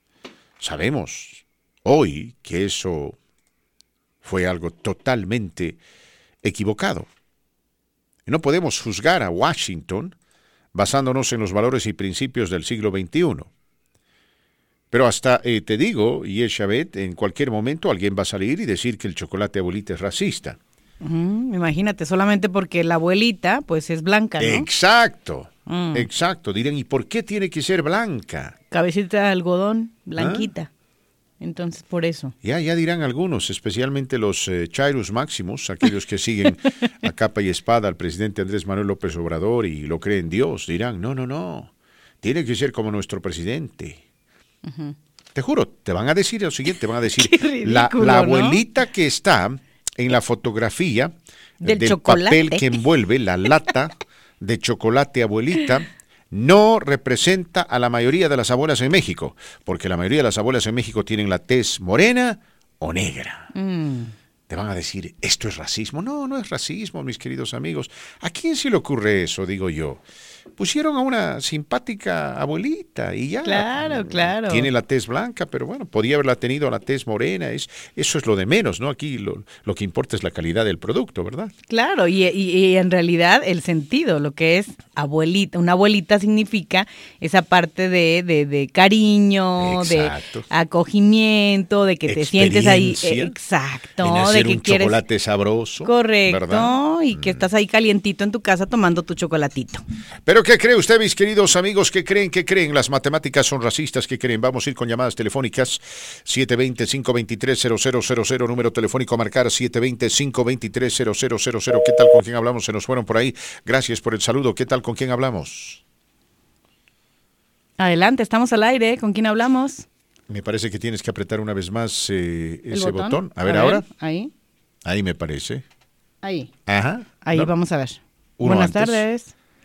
Ya lo tenía, déjame ver. No, el otro, vete al otro lado. Ahí. No, ese, ahí. Ahí, ahí me vamos a ver, vamos a ver. Por ahí estoy en lo correcto, por ahí no. ¿Con quién hablamos? Ahora sí, vamos con más llamadas. ¿Con quién hablamos? Con Claudia. ¿Cómo estás, Claudia? Bienvenida al programa. Bien, bien. ¿Cómo está, Fernando? Bien, gracias, Claudia. ¿Sabe qué, Fernando? Tenía una pregunta, por favor, si me la puede contestar fuera del aire sobre una pregunta que tenía para ah, sobre migración. Sobre migración. ¿Somos amigos en Facebook? Sí, somos amigos en Facebook. ¿Por qué no me la mandas por Facebook? Esta tarde voy a revisar mi, mi, cuenta Facebook. Ok, no, entonces ahí se la mando. Muchas gracias. Gracias a ti, mi querida amiga, gracias. Eh, 35 minutos después de la hora dicen por ahí algunos que la matemática es racista, mis queridos amigos. Eh, asumo porque fue tal vez... Eh, voy a ser totalmente honesto con ustedes. ¿Dónde se inventó la matemática? Pues en. ¿Que no fue en Grecia? ¿Que no ah, fue en Grecia, me parece? ¿No? ¿Los griegos son considerados hombres blancos? Yo diría que no. No sé. En México han habido científicos que han contribuido a la matemática. Eh, lo propio en um, Brasil, me parece. Entonces, um, aquí, mis queridos amigos, no es cuestión de raza, ¿no? Um, a ver, me corrige aquí nuestro amigo Pablo, dice Fernando, en realidad la matemática comenzó en Egipto, después en Babilonia, mm. eh, dice evidentemente Grecia eh, tuvo un papel preponderante, como usted dice, por figuras como Pitágoras o Teano, ¿ah? pero empezó en Egipto. Los egipcios no son blancos, los babilónicos tampoco. Eso es verdad. ¿No? uno más, de, tendencia, de tendencia oscura. A menos de que estemos hablando de fútbol, ¿no? Porque en el fútbol eh, las matemáticas no siempre son exactas, porque en el fútbol uno más uno no siempre da dos. A ver, dos equipos que están jugando con 11 hombres en la cancha, uno pierde a un jugador y empieza a jugar con 10 y en algunos casos juega mejor. Hmm. Juega mejor de lo que estaba haciéndolo con 11. Ese tipo de cosas pasan, mis queridos amigos. En el fútbol, pero en la matemática se nos ha enseñado que uno más uno es dos. Es una ciencia exacta. Ahora, la matemática obviamente no le va a enseñar a usted ningún valor o principio. La matemática no le va a enseñar moralidad, ¿no? La matemática no le va a enseñar eh, amar al prójimo, ayudar al necesitado, no por eso hay, hay, gente que habla y enfatiza mucho esto de la ciencia, ahora que estamos enfrentando esta desgracia del COVID, y sí, estoy de acuerdo con ellos, hay ciertas cosas que se tienen que resolver desde un punto de vista científico, ¿no? pero la ciencia no le va a enseñar a nadie valores, principios, no le va a enseñar de ética, de moralidad, no le va a enseñar del amor al prójimo, eh, no le va a enseñar de que a veces la cooperación está por encima de la, de la competencia. Imagínese usted si en algunos proyectos eh, la China y los Estados Unidos deciden cooperar en vez de competir. Los resultados serían mejores, ¿no? En algunos proyectos, digo yo. En fin, esas son cosas que la ciencia nunca nos va a enseñar. Por eso la ciencia tiene una importancia limitada. ¿No? Al igual que la filosofía y la psicología. Y en este caso las matemáticas. Pero decir que las matemáticas son racistas simplemente porque los latinos o particularmente los afroamericanos no rinden bien en las escuelas, eh, en el manejo de las matemáticas es ridículo. Es absurdo. Lo que pasa es que tenemos que enseñar a nuestros jóvenes matemáticas desde temprana edad. Claro. Y aquí hay problemas de fondo que se tendrían que analizar en su momento para determinar dónde surge el desequilibrio. Indudablemente, indudablemente, el factor económico juega un papel preponderante porque la pobreza afecta más a los afroamericanos e hispanos que a los blancos. Y eso tiene mucho que ver con esto de las matemáticas, ¿no? Porque si el papá llegó de México, al igual que la mamá, y los dos no pueden hablar bien inglés, y no cursaron educación allá en México, y están literalmente quebrándose la espalda trabajando acá, y han logrado construir un, imperio familiar ¿no? a través de, del establecimiento de un restaurante, de, una compañía de construcción, etcétera. Muchos de ellos a veces no tienen, no tienen, mis queridos amigos, el tiempo suficiente para ayudar a sus hijos. Tampoco hablan bien inglés. Eso afecta indudablemente afecta el desarrollo académico de ese hijo o de esa hija que por algún u otro motivo está teniendo problemas con las matemáticas. Pero yo he conocido gente muy inteligente en esta vida, mi querido amigo, que nunca terminó su formación académica escolar. Mm, fíjate. Pero es gente muy inteligente y gente muy exitosa. Yo conozco a un hombre de negocios que me dijo, Fernando me dijo, yo no sabía ni sumar ni restar. Y yo tuve que aprender en mi negocio a dar cambio me decía, así, con quarters, o sea, con coras, él me dice con coras, con monedas de 25 centavos, así. Yo poco a poco me empecé a dar cuenta, dije, ajá, esta es una moneda de 10 centavos, esta es una moneda de 25 centavos, esto es lo que, lo que un dólar representa en cuestión de, de, de, de monedas, ya sea de un centavo, de 10 centavos o de 5 centavos, en fin, dice él, poco a poco yo me autoeduqué. El hombre tiene, creo, 30 casas. Sí, sí, no, es que yo también conozco a personas que ni a veces ni siquiera escribir saben, pero qué tal está su cuenta bancaria con muchos numeritos ahí, ¿qué es te parece? Es una persona muy inteligente, es un empresario innato, Muchos ceros, ceros, ceros a la derecha. Es un, es un talento que Dios le ha dado a él y él lo ha sabido aprovechar. Ahora, claro, seguramente si iba a la universidad, tal vez le hubiese ido mejor, tal vez se convertía en un astrofísico, no lo sé, pero hoy en día le está yendo muy bien. Mejor que a muchos quienes se han graduado con honores mm. de muchas universidades. Con eso no digo, mi querido amigo, que la educación no sea buena, eh, porque no todos tienen el talento de este señor. Ah, pero eh, no se desanime en lo absoluto si usted no ha tenido la oportunidad de cursar estudios universitarios. Para nada, tenga fe y confianza y siga aprendiendo, siga luchando, siga buscando. No, no podemos caer en esta trampa ridícula de estar calificando la matemática como racista, porque nuestra comunidad simplemente, eh, en su mayoría, ¿no? ¿no? No es precisamente, no destaca precisamente en ese área. Vamos a ir con más llamadas telefónicas. Eh, Yeshabet, ¿qué tal? ¿Con quién hablamos? Hola, buenos días, buenas tardes, perdón, Fernando. ¿Cómo estás, mi amigo? Bienvenido. Muy bien, nada más aquí para opinar sobre las matemáticas que dicen que son racistas. Imagínate tú, ¿eh? eh uno más uno pues, son dos. ¡Racista! Sí, claro, no, pues, es que estamos en, tiempos difíciles, en tiempos de, ah, pues bien, bien dicen que es la era de, cristal, ¿no? Que sí, la generación de cristal, te juro.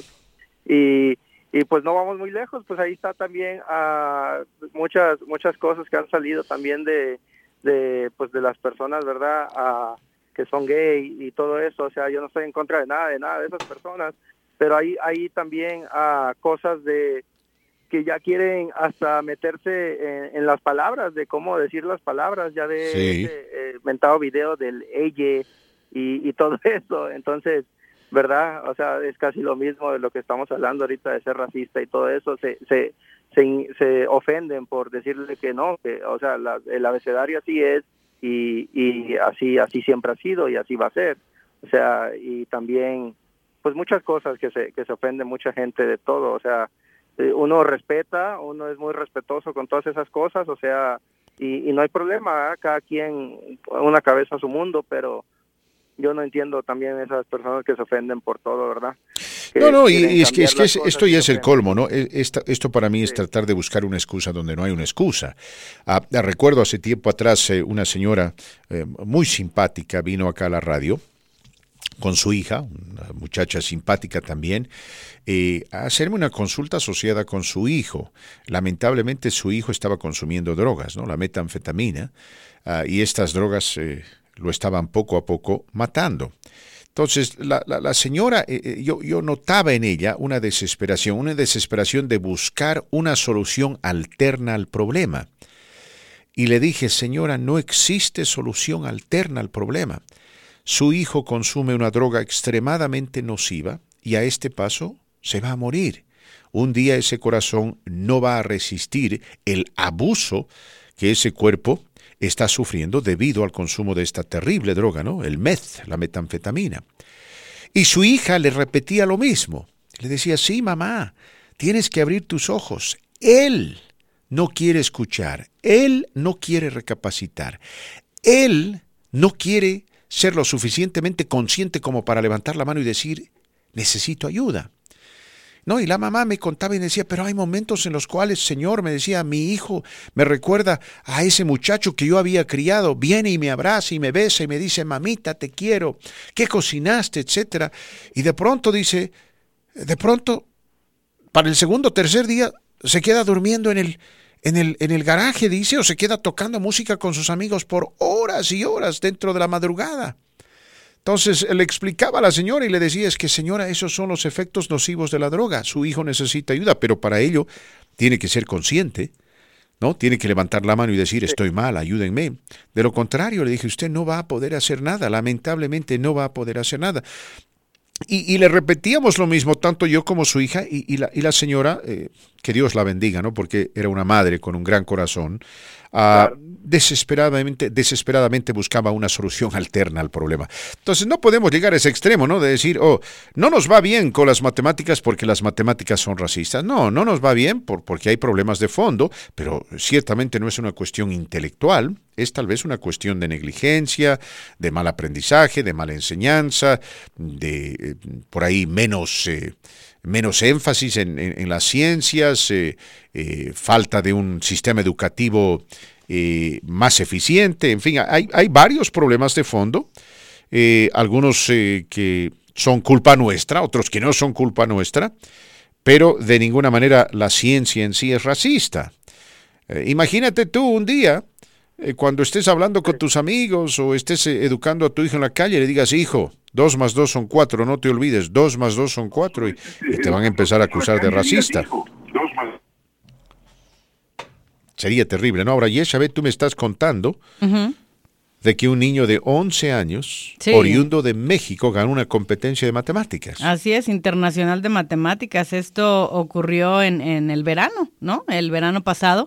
Este estudiante de origen de Zacatecas, Rodrigo Saldívar, justo 11 años de edad tiene, como mencionas, ganó la medalla de oro para México en la competencia internacional de matemáticas en Indonesia. Fíjate tú. 2021. Entonces es, es una tontería, como bien dices, decir que eh, solamente es para los blanquitos las matemáticas o solamente ellos lo pueden dominar, cuando esto es una mentira total. Lo estamos viendo en este evento. Claramente fueron 304 menores de primaria y 284 de secundaria de 30 naciones diferentes. Mm. Y aquí, este mexicano ganó la medalla de oro de acuerdo con la Olimpiada Mexicana de Matemáticas. Es la segunda ocasión que un estudiante mexicano o- logra obtener la medalla de oro en una competencia internacional. Imagínate tú. Pues es, eh, te, te digo, es absurdo decir que solamente eh, un tipo de personas, una clase de personas de un color pueden ser buenos en esto. O sea, ridículo, totalmente. Es cierto, es cierto, mis queridos amigos, en fin, eh, no podemos caer en eso, tenemos eh, que mantenernos firmes, ¿no? Para que nuestra comunidad verdaderamente eh, prospere, marche adelante, tenga futuro, tenga futuro. sí, son situaciones complejas que a veces nos dan a pensar. Pero no podemos llegar a esos extremos, ¿no? Eh, este es el colmo de los extremos de esta gente, de ese movimiento woke, etcétera, de que, de que ahora, eh, como dicen, ¿no? Eh, se ofenden de cualquier cosa. Y no solamente eso, se ofenden de cualquier... Tú podrías haber hecho mucho por determinada comunidad, y es o podrías haber hecho mucho por tu comunidad, o por el vecino, o por el prójimo, y un día pierdes los estribos, y qué sé yo, estás ahí en la calle y alguien cruza la calle eh, y por poco los atropellas y, de pronto pierde los estribos y le dices, no sea, no sea usted tonto, aprenda a cruzar la calle. ¿no? Y, de pronto, y de pronto ya dirán, no, y esa vez abusó a esta pobre señora que estaba cruzando la calle, la abusó verbalmente, es una mala, es una desgraciada, hay que cancelarla, no más y esa vez. Y eso es lo que quieren hacer con todo el mundo, y a cancelar a cualquier persona que no piense como ellos debe ser cancelada. esto es hasta cierto punto algo riesgoso eh, que, está haciendo ahora y que se está haciendo tendencia sobre todo por esta facilidad que existe en los medios eh, de, redes sociales, ¿no? Porque ya no son solamente los medios oficiales de comunicación, sino ahora todo el mundo puede expresarse en estas redes sociales que cada vez hay más. No sé si tú te has dado cuenta, ya no nada más hay TikTok, ahora hay Likey y ahora quién sabe qué otra y no sé qué. O sea, es increíble. Eh, y bueno, eh, eh, es algo con lo que se empiezan a esparcir este tipo de noticias o este tipo de organizaciones que hacen estos movimientos que son absurdos o ridículos, como lo de las matemáticas, ¿no? Que son racistas. Increíble. Increíble, mis queridos amigos. Tenemos que ir a la pausa. Continuamos con más. Escuchan la voz del pueblo a través de la gran cadena. Qué bueno. Bien, muchas gracias, muchas gracias. Sí, mi querido ingeniero. Estamos en eso. Estamos de acuerdo en eso no te preocupes. A propósito, mis amigos, ahora que entramos a la tercera hora de este su programa, queremos enviar un saludo a nuestro buen amigo el Marquito Martínez. Sí. A nuestro amigo Alberto Bando, quien escucha este programa y a quien le agradecemos mucho por su sintonía, eh, lo conoce como el Marquito Marquitos. Me dice el Marquito Marquitos. Pero bueno, a ese Marquito, Marquito Martínez, eh, le enviamos un saludo muy cordial. Eh, le deseamos todo lo mejor, está un poquito delicado de salud. Eh, espero que te recuperes pronto, mi querido Marco. Así es, le mandamos toda la mejor vibra del mundo. Exacto, échale muchas ganas y no te olvides, no te olvides, por favor, ¿no? A todas las mañanas juguito en opal.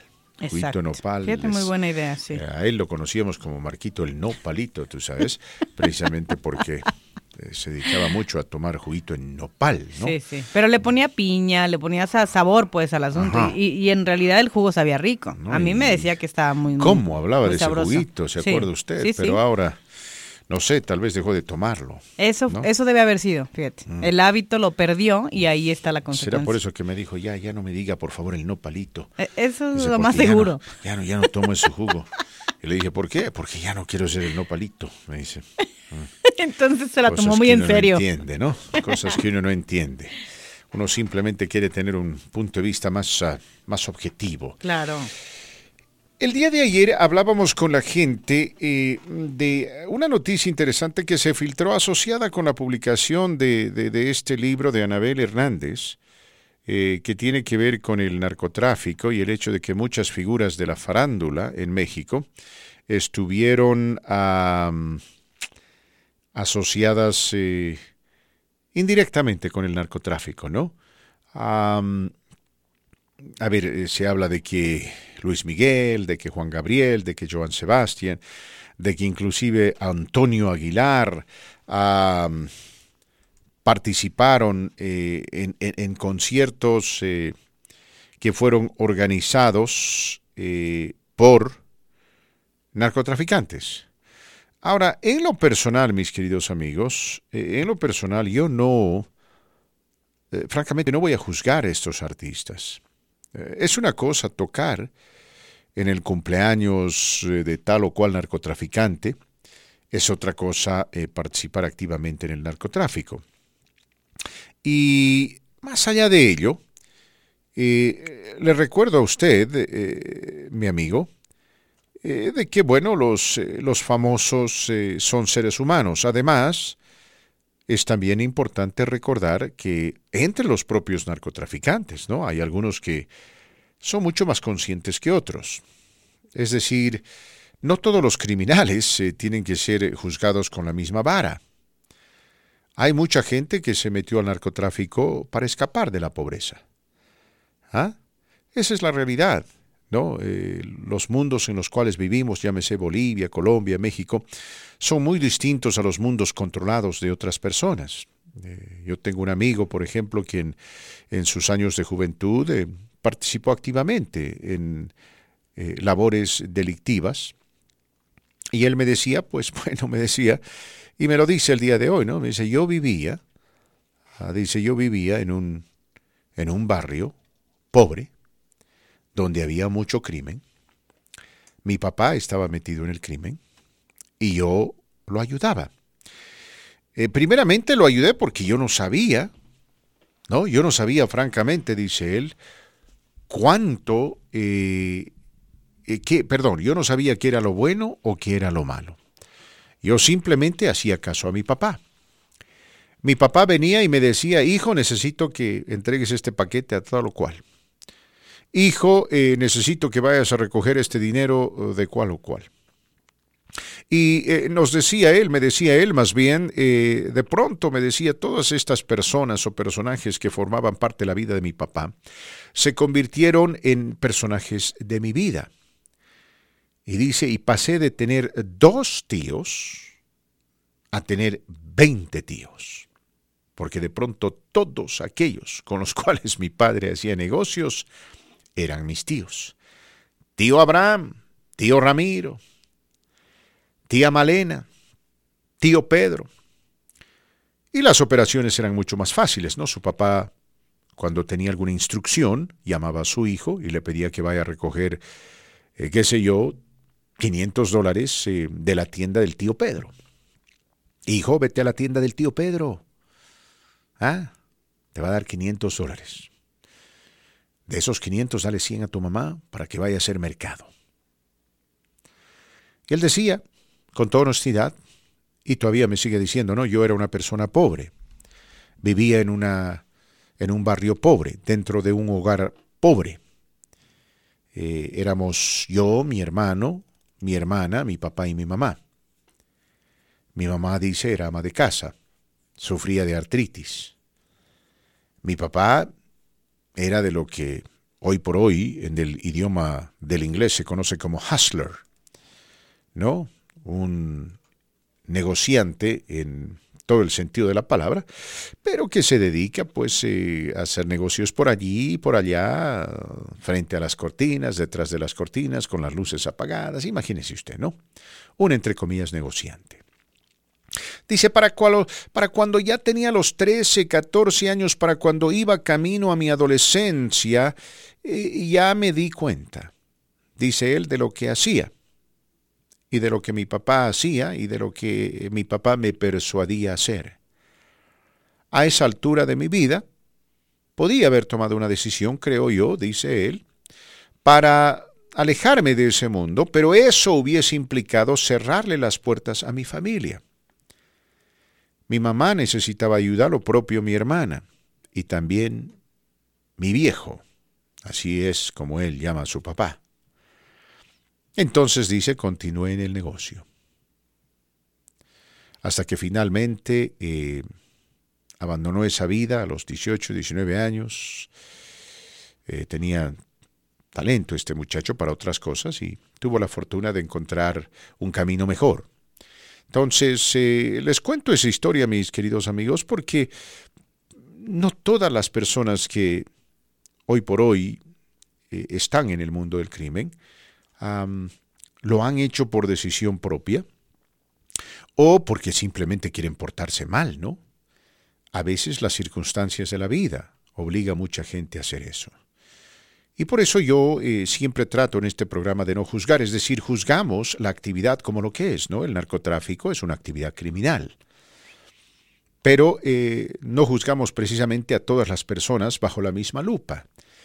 Porque dentro de ese mundo hay gente, sí, con buen corazón, gente noble, gente que quiere hacer algo por el prójimo, inclusive en México, eh, muchos de los narcotraficantes de mediano rango han tratado de construir hospitales, eh, construir escuelas, asfaltar caminos, en fin, sacar a determinadas regiones de la pobreza, ¿no? una pobreza espantosa. Y como la corrupción en nuestros países está al orden del día, y como los gobiernos son corruptos, como las autoridades son corruptas y como las personas de la clase, entre comillas, alta también son corruptas, mucha de esta gente dice, bueno, ¿cuál es la diferencia entre ellos y yo? Y entramos a este interesante tema de estos artistas, ¿no? Yo no soy precisamente, mis queridos amigos, una persona que endiosa a los artistas. Los artistas son seres humanos, como usted, como yo.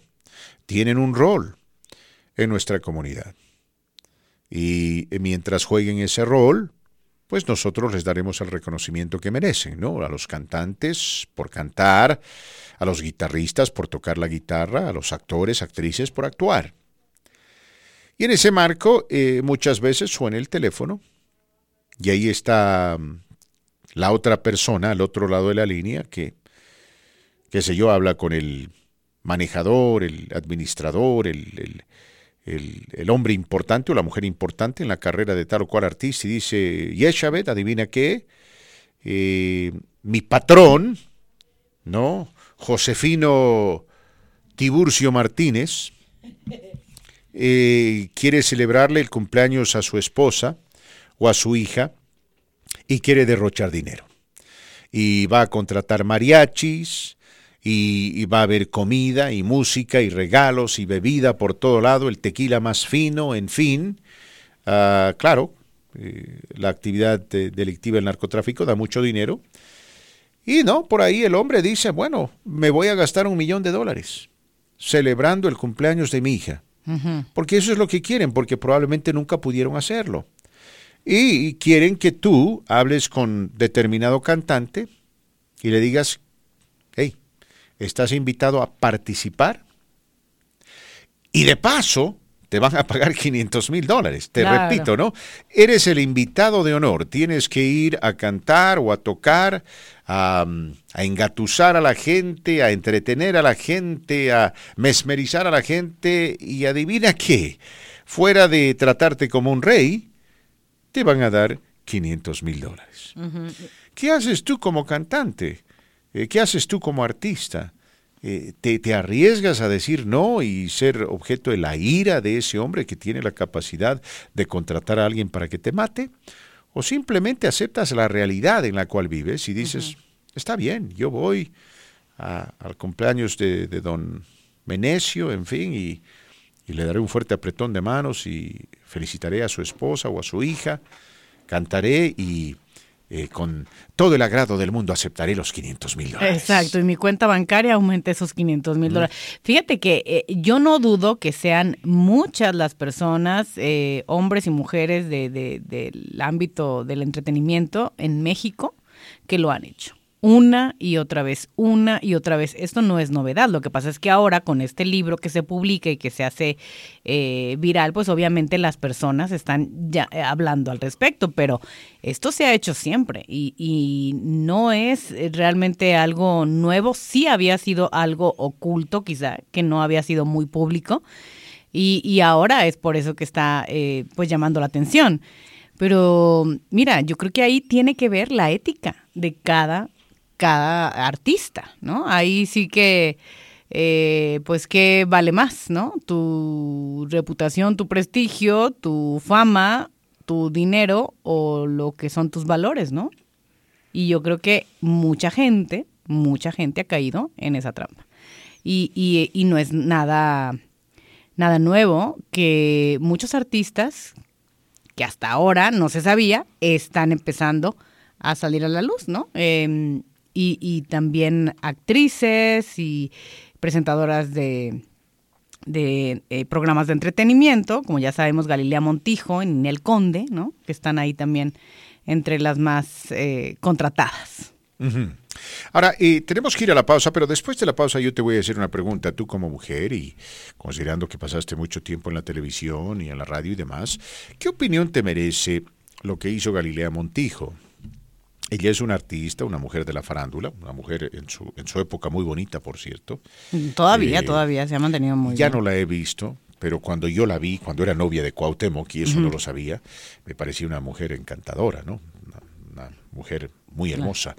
Pero bueno, eh, se mandó un video, creo que Facebook o sus redes sociales o algo por el estilo, y, la verdad me, dejó un poco decepcionado, ¿no? Eh, eh, la forma como se pone a llorar y a pedir que ya no la hostiguen y que no hostiguen a su marido, que ella nunca tuvo nada que ver con el narcotráfico, en fin.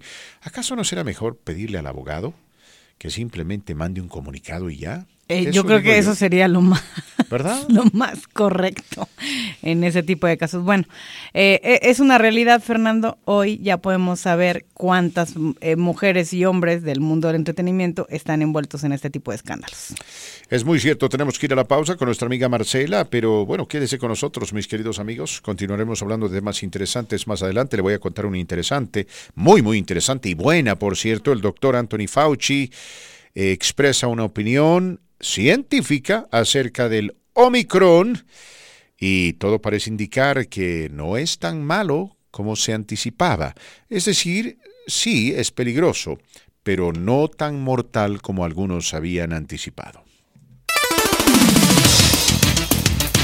Y nos vamos directamente con Marcela de Memoria Life Insurance, que tiene un mensaje importante para todos nosotros. ¿Cómo estás, Marcela? Muchas gracias por acompañarnos el día de hoy en La Voz del Pueblo. Gracias, Joshua. Buenas tardes y buenas tardes a Fernando y buenas tardes a todos. Les deseamos el equipo de Memoria Life Insurance.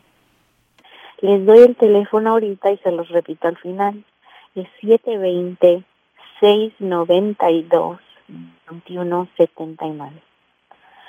Aunque la muerte sea natural y parte de la vida, y aunque sepamos que todos vamos para allá, no es algo fácil de escuchar.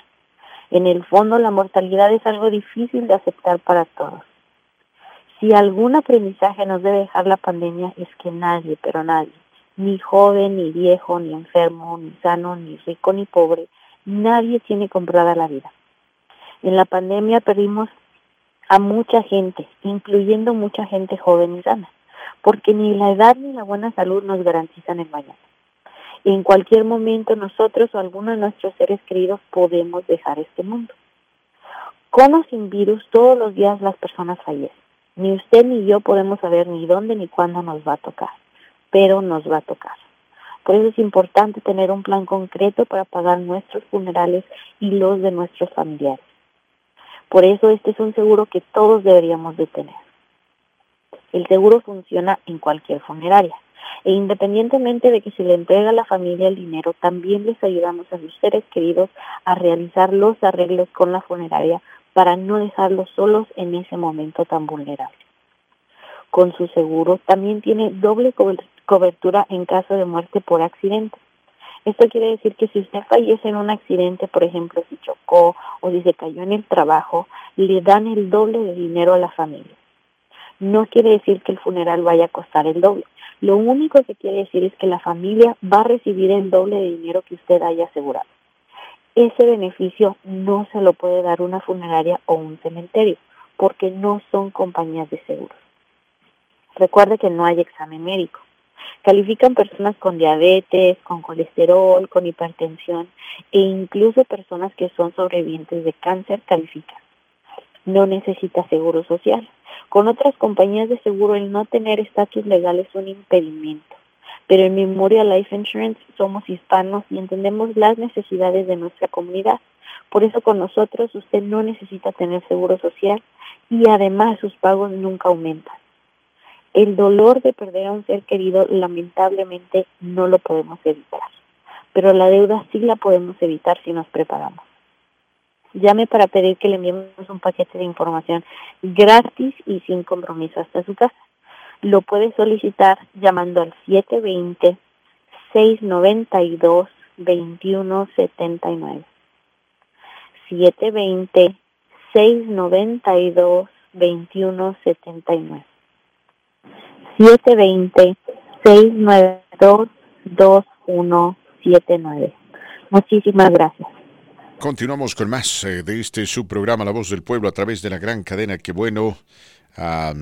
Estábamos hablando de un tema interesante y Chabet antes de la pausa, el tema de, de, estos cantantes, artistas y demás, ¿no? Que por las circunstancias tienen que ir a, a participar en, tal o cual eh, cumpleaños. A ver, yo recuerdo hace un tiempo atrás se descubrió eh, en Bolivia, por ejemplo, en Bolivia, en Santa Cruz, eh, ahí se, supo de un narcotraficante, ¿no? quien tenía mucho dinero, que, bueno, eh, hizo que Luis Miguel vaya ahí a cantar, viajó en avión privado, aterrizó, ah, fue, cantó, eh, y luego regresó a México y recibió una, una jugosa suma de 250 mil dólares. Estoy hablando de hace tiempo atrás. Un cuarto de millón de dólares. Entonces, la verdad, a esa altura, eh, pues ellos, digo yo, ¿no? ¿Para, ¿Para qué quieren hacerse de enemigos? Más aún en sociedades como las nuestras, donde no hay garantías, donde no se ofrece ninguna seguridad y donde hay mucha corrupción. Es una situación difícil, ¿no? Eh, ahora, si en algún momento se descubre que estos individuos participaron en actividades delictivas, bueno, pues se tienen que tomar medidas, ¿no? Eh, porque si vamos a estar castigando a Pedro Pérez por participar directa o indirectamente en eh, actividades de narcotráfico, tenemos que juzgar de la misma manera a Juan Gabriel, a Joan Sebastián o a cualquier otro. No entiendo que tanto Juan Gabriel como Joan Sebastián ya, ya viven seis pies bajo tierra, pero lo que trato de explicar aquí, mis amigos, es de que eh, en lo que respecta a la justicia se tiene que tener transparencia. ¿No? Lo demás, bueno, eh, son gajes del oficio y son realidades que cada uno enfrenta. Y, vuelvo a repetir, eh, el problema principal es que vivimos en sociedades, hablo de Latinoamérica, donde hay mucha disparidad, donde la gente pudiente, la gente rica, tiene acceso a virtualmente todo y donde la gente pobre está condenada a ese futuro. A ver, sin ir lejos, hablemos del inmigrante mexicano, ¿no? El inmigrante mexicano eh, viene a los Estados Unidos por necesidad, no por gusto. Gracias a Dios le ha ido muy bien porque es muy trabajador. El inmigrante mexicano es muy trabajador y ha tenido increíbles oportunidades aquí que nunca las hubiese tenido o las va a tener en México. Y hablamos de México porque está al lado de los Estados Unidos. Tranquilamente podría haber sido Ecuador, o Chile, o Bolivia, ¿no? Es la verdad. si Argentina estaba al lado de, Estados Unidos, eh, el 40% de los argentinos ya vivirían acá. Ah, Lo propio los brasileros. Es, esa es la realidad. Aquí, aquí no se trata de etnia o, cultura, se trata de necesidad. Y si no, pregunta a los, venezolanos. Ahí está. Se vinieron, ¿eh? Se vinieron y ¿usted cree que van a regresar a Venezuela? no, no, creo. ¿Y quién les puede echar la culpa? Nadie. Ahora, algunos, no todos, algunos, no entiendo por qué, de nuestros amigos venezolanos son medio trumpistas. Pues, eh, ¿cómo, cómo, cómo, por qué? Yo no entiendo por qué, porque se tragaron el cuento de que supuestamente Trump iba a invadir Venezuela y devolver Venezuela al pueblo y sacar Los iba a liberar. Al, al, payaso de Maduro. Nunca sucedió ni nunca va a suceder. No, pero les abrió las puertas y ahora le está dando un permiso temporal, como el, permiso de protección temporal de TPS para los salvadoreños. eso eso fue un gran, gran. El TPS lo hizo con, con, afanes proselitistas, proselitistas, mm. y le salió el tiro por la culata porque el problema principal en la última elección tenía nombre y apellido, se llamaba COVID. Mm. Vamos con llamadas telefónicas. ¿Qué tal? ¿Con quién hablamos? Buenas tardes, eh, Fernando Sergio. Este, pues aquí estrellando a Marquitos, hombre. Sí, Marquito, cada dice, Marquito dice la tortura psicológica de todos esos chairos, dice, me postró en cama. Ahí, aquí le trae un chairo, aunque no lo quieras creer, ¿eh? No, yo sé que eres chairo, yo sé que eres chairo, y está bien, está bien. Los chairos son bienvenidos en este programa, los queremos de oyentes y amigos. Aprecio pues la oportunidad que me des de expresar mi, eh, de, forzar la, libertad de expresión, ¿verdad? Este, estoy muy agradecido contigo. Pues quiero tratar el punto ese de que hablabas de Washington, George Washington, que tuvo esclavos, ¿verdad? Este, la, la, la Biblia, yo no sé, la Biblia dice en el capítulo 25, artículo 44, que si tuvieras tu esclava alrededor tuyo, podrías comprar más esclavos. Y la Biblia, yo de cierta manera hay cosas de la Biblia que no entiendo ni estoy de acuerdo porque acepta la esclavitud y de cierta, bueno, de cierta manera incita a la discriminación. Este, le pido una disculpa a los a los religiosos, ¿verdad? Porque pues quizás no estén de acuerdo conmigo algunos, pero las cosas hay que decirlas como son. Entonces la Biblia dice que eh, los borrachos, los adúlteros y los afeminados y homosexuales no, no heredarán el reino de los cielos. Entonces, cuando se vinieron los primeros colonos aquí a América, que hoy es Estados Unidos, eh, ellos venían de Inglaterra buscando la libertad de, religión, freedom religious. Entonces, este, ellos ya traían, este, sus esclavos, porque era su cultura. Eh, en la Biblia, pues como te lo acabo de leer, la Biblia acepta la esclavitud como algo normal. Y hay una parte, o no sé, hay gente que hay eh, una película que hicieron que habla acerca de los renglones torcidos de Dios. No sé si serán esto, los de la Biblia, pero este, este, la Biblia pues este, de cierta manera incita a la discriminación. Y este, yo no sé si cuando Jesucristo vino a la tierra ya estaba aquí, este, ya estaba hecha la Biblia, si la Biblia ya estaba, sería bueno investigar, ¿verdad? Y otro punto del abogado que le preguntaste de del cargo que le hicieron a los padres este, acerca de, eh, asesinato involuntario. El abogado, digo, con todo respeto, nunca te contestó la, la pregunta, se la, él te contestó como un fiscal. Yo me gustaría que te contestara como un abogado defensor criminal o penal, que, él respondiera la pregunta de si encaja el cargo de eh, asesinato involuntario ahí en los padres, porque ellos no estaban directamente involucrados en el asesinato, ellos son acusados colaterales. Entonces tú no puedes acusar a alguien de asesinato. Bueno, es asesinato involuntario, ¿no? Pero no nos olvidemos de algo, Raúl, y este es un punto importante, de que estos eh, fiscales en este caso van a tener que probar el caso frente a un jurado, van a tener que convencerle a este, a este jurado eh, que evidentemente no eh, los padres tienen culpa indirecta eh, asesinato involuntario, dijeron ellos, en la comisión de este crimen. Ese es uno de los cargos, es el cargo más serio. Eh, y bueno, e, ese cargo va a ser disputado por la defensa, ¿no? Seguramente eh, la defensa en estas circunstancias apreciaría mucho tu ayuda. Deberías hablar con ellos y decirles, usen este argumento. Van a usar múltiples argumentos para defender a estos padres de familia. Y, y alguno dirá por ahí, el ser imbécil no es un crimen. ¿No? Dirán eso, diría, el propio abogado defenderá a sus clientes y dirá, con todo respeto, señores del, jurado, señor juez, mis clientes son un par de imbéciles. Son dos reverendos imbéciles, no sirven como padres de familia, pero eso no los hace criminales. Siguen siendo padres de familia. ¿Verdad? No los hace criminales. Por favor, no los manden a la cárcel por ser imbéciles. Por de lo, contrario, la mitad de este país tendría que estar en la cárcel. Em, eso digo yo, mis amigos, ¿no? Esa sería una buena defensa. Me recuerda esa película de Al Pacino, cuando él era abogado defensor, no me, no, me acuerdo bien el nombre de la película, pero cuando cuando eh, literalmente presento argumentos, él estaba defendiendo a una a una persona que se dedicaba a abusar sexualmente a las mujeres y a través de, la labor ¿no? de, defensa, él, llega a descubrir de que su cliente es culpable. Y en, el, en, su... Eh, en su, a ver, en su discurso final o en su conversación final con el jurado y con el juez, eh, abiertamente, poco a poco va construyendo, va, divulgando la culpabilidad de su cliente, ¿no? Entonces recuerdo bien que el juez le dice, You're out of order.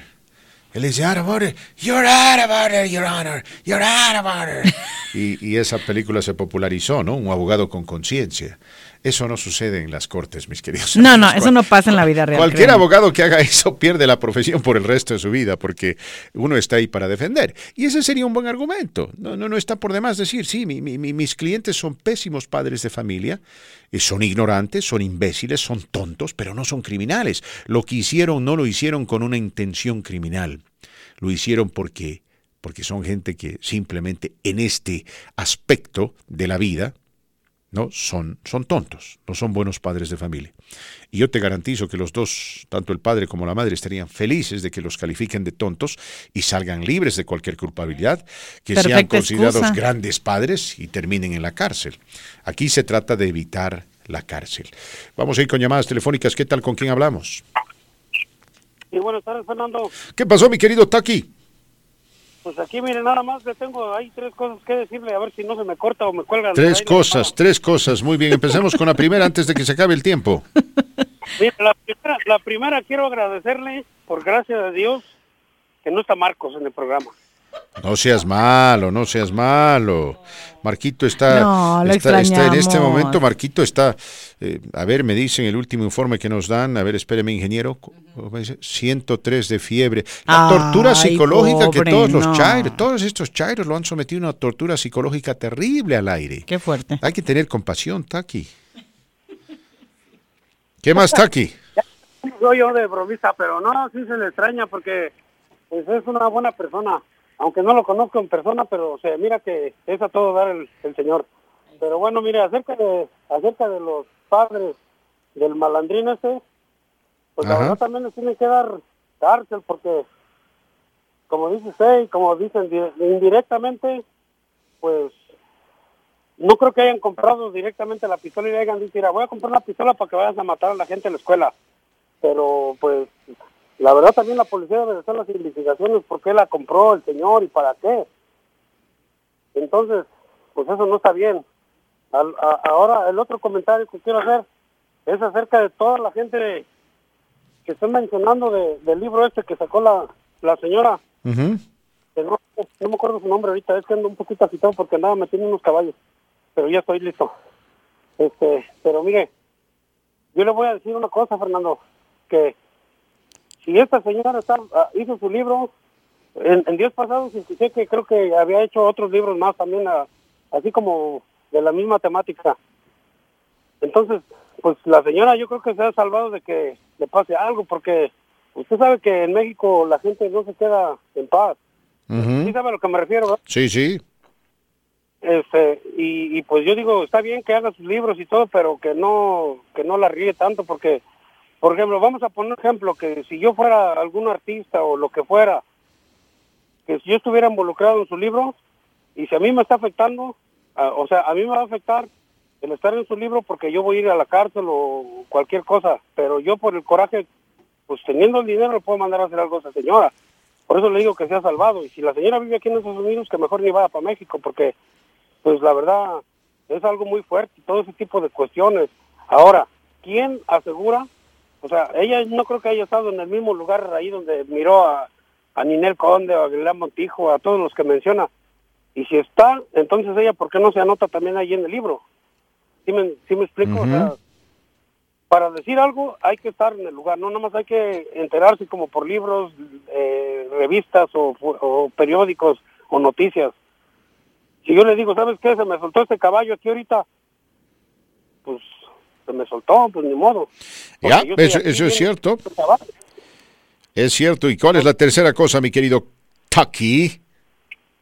Pues la tercera cosa es que, pues, a lo mejor yo creo que si Dios quiere para el año que entra, a lo mejor los voy a escuchar desde México, porque la verdad ya me estoy cansando de que ni me arreglan papeles y ya empecé a investigar de mi hijo y pues creo que tampoco él me va a poder arreglar porque me dijeron que tengo que salirme de 5 a 10 años porque entré de ilegal, pues entonces ¿a qué?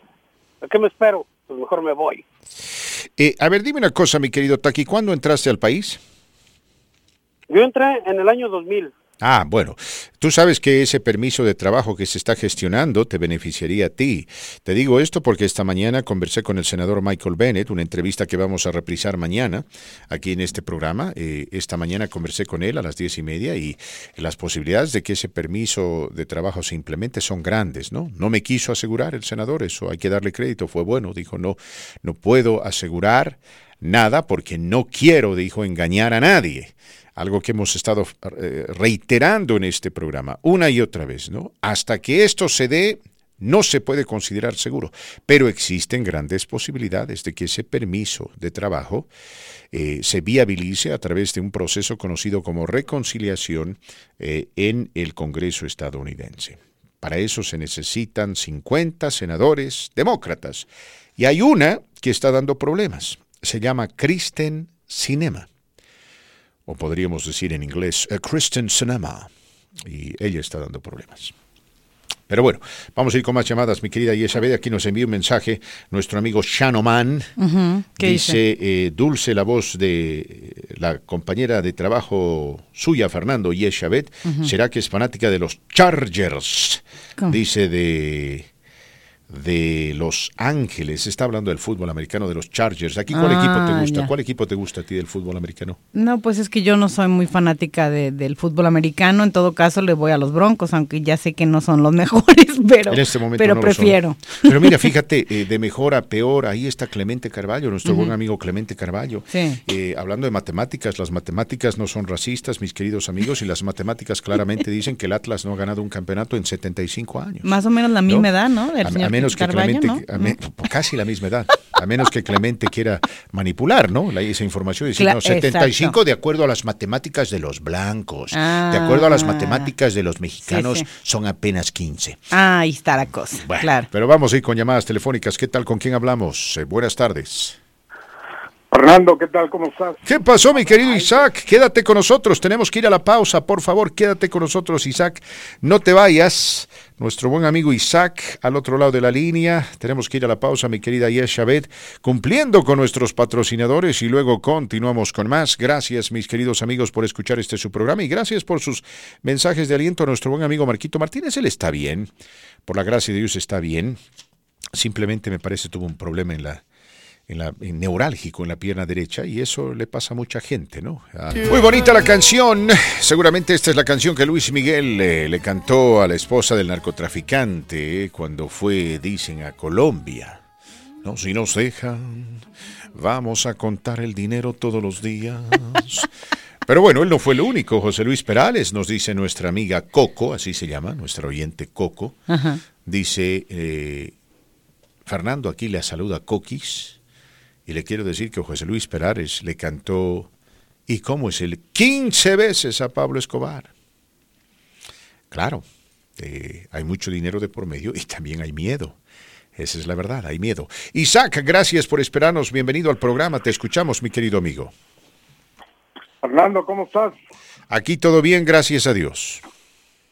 Engalanando tu programa, la voz de Josabet, ¿no? Sí, sí, sí. Quiere sus tacos de, de pollo, me dice. y, extrañando. No estás nada equivocado, ¿eh?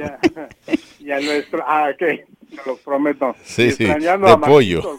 Un fuerte abrazo para que se alivie pronto. Sí, sí, sí, la verdad, sí. Que se mejore.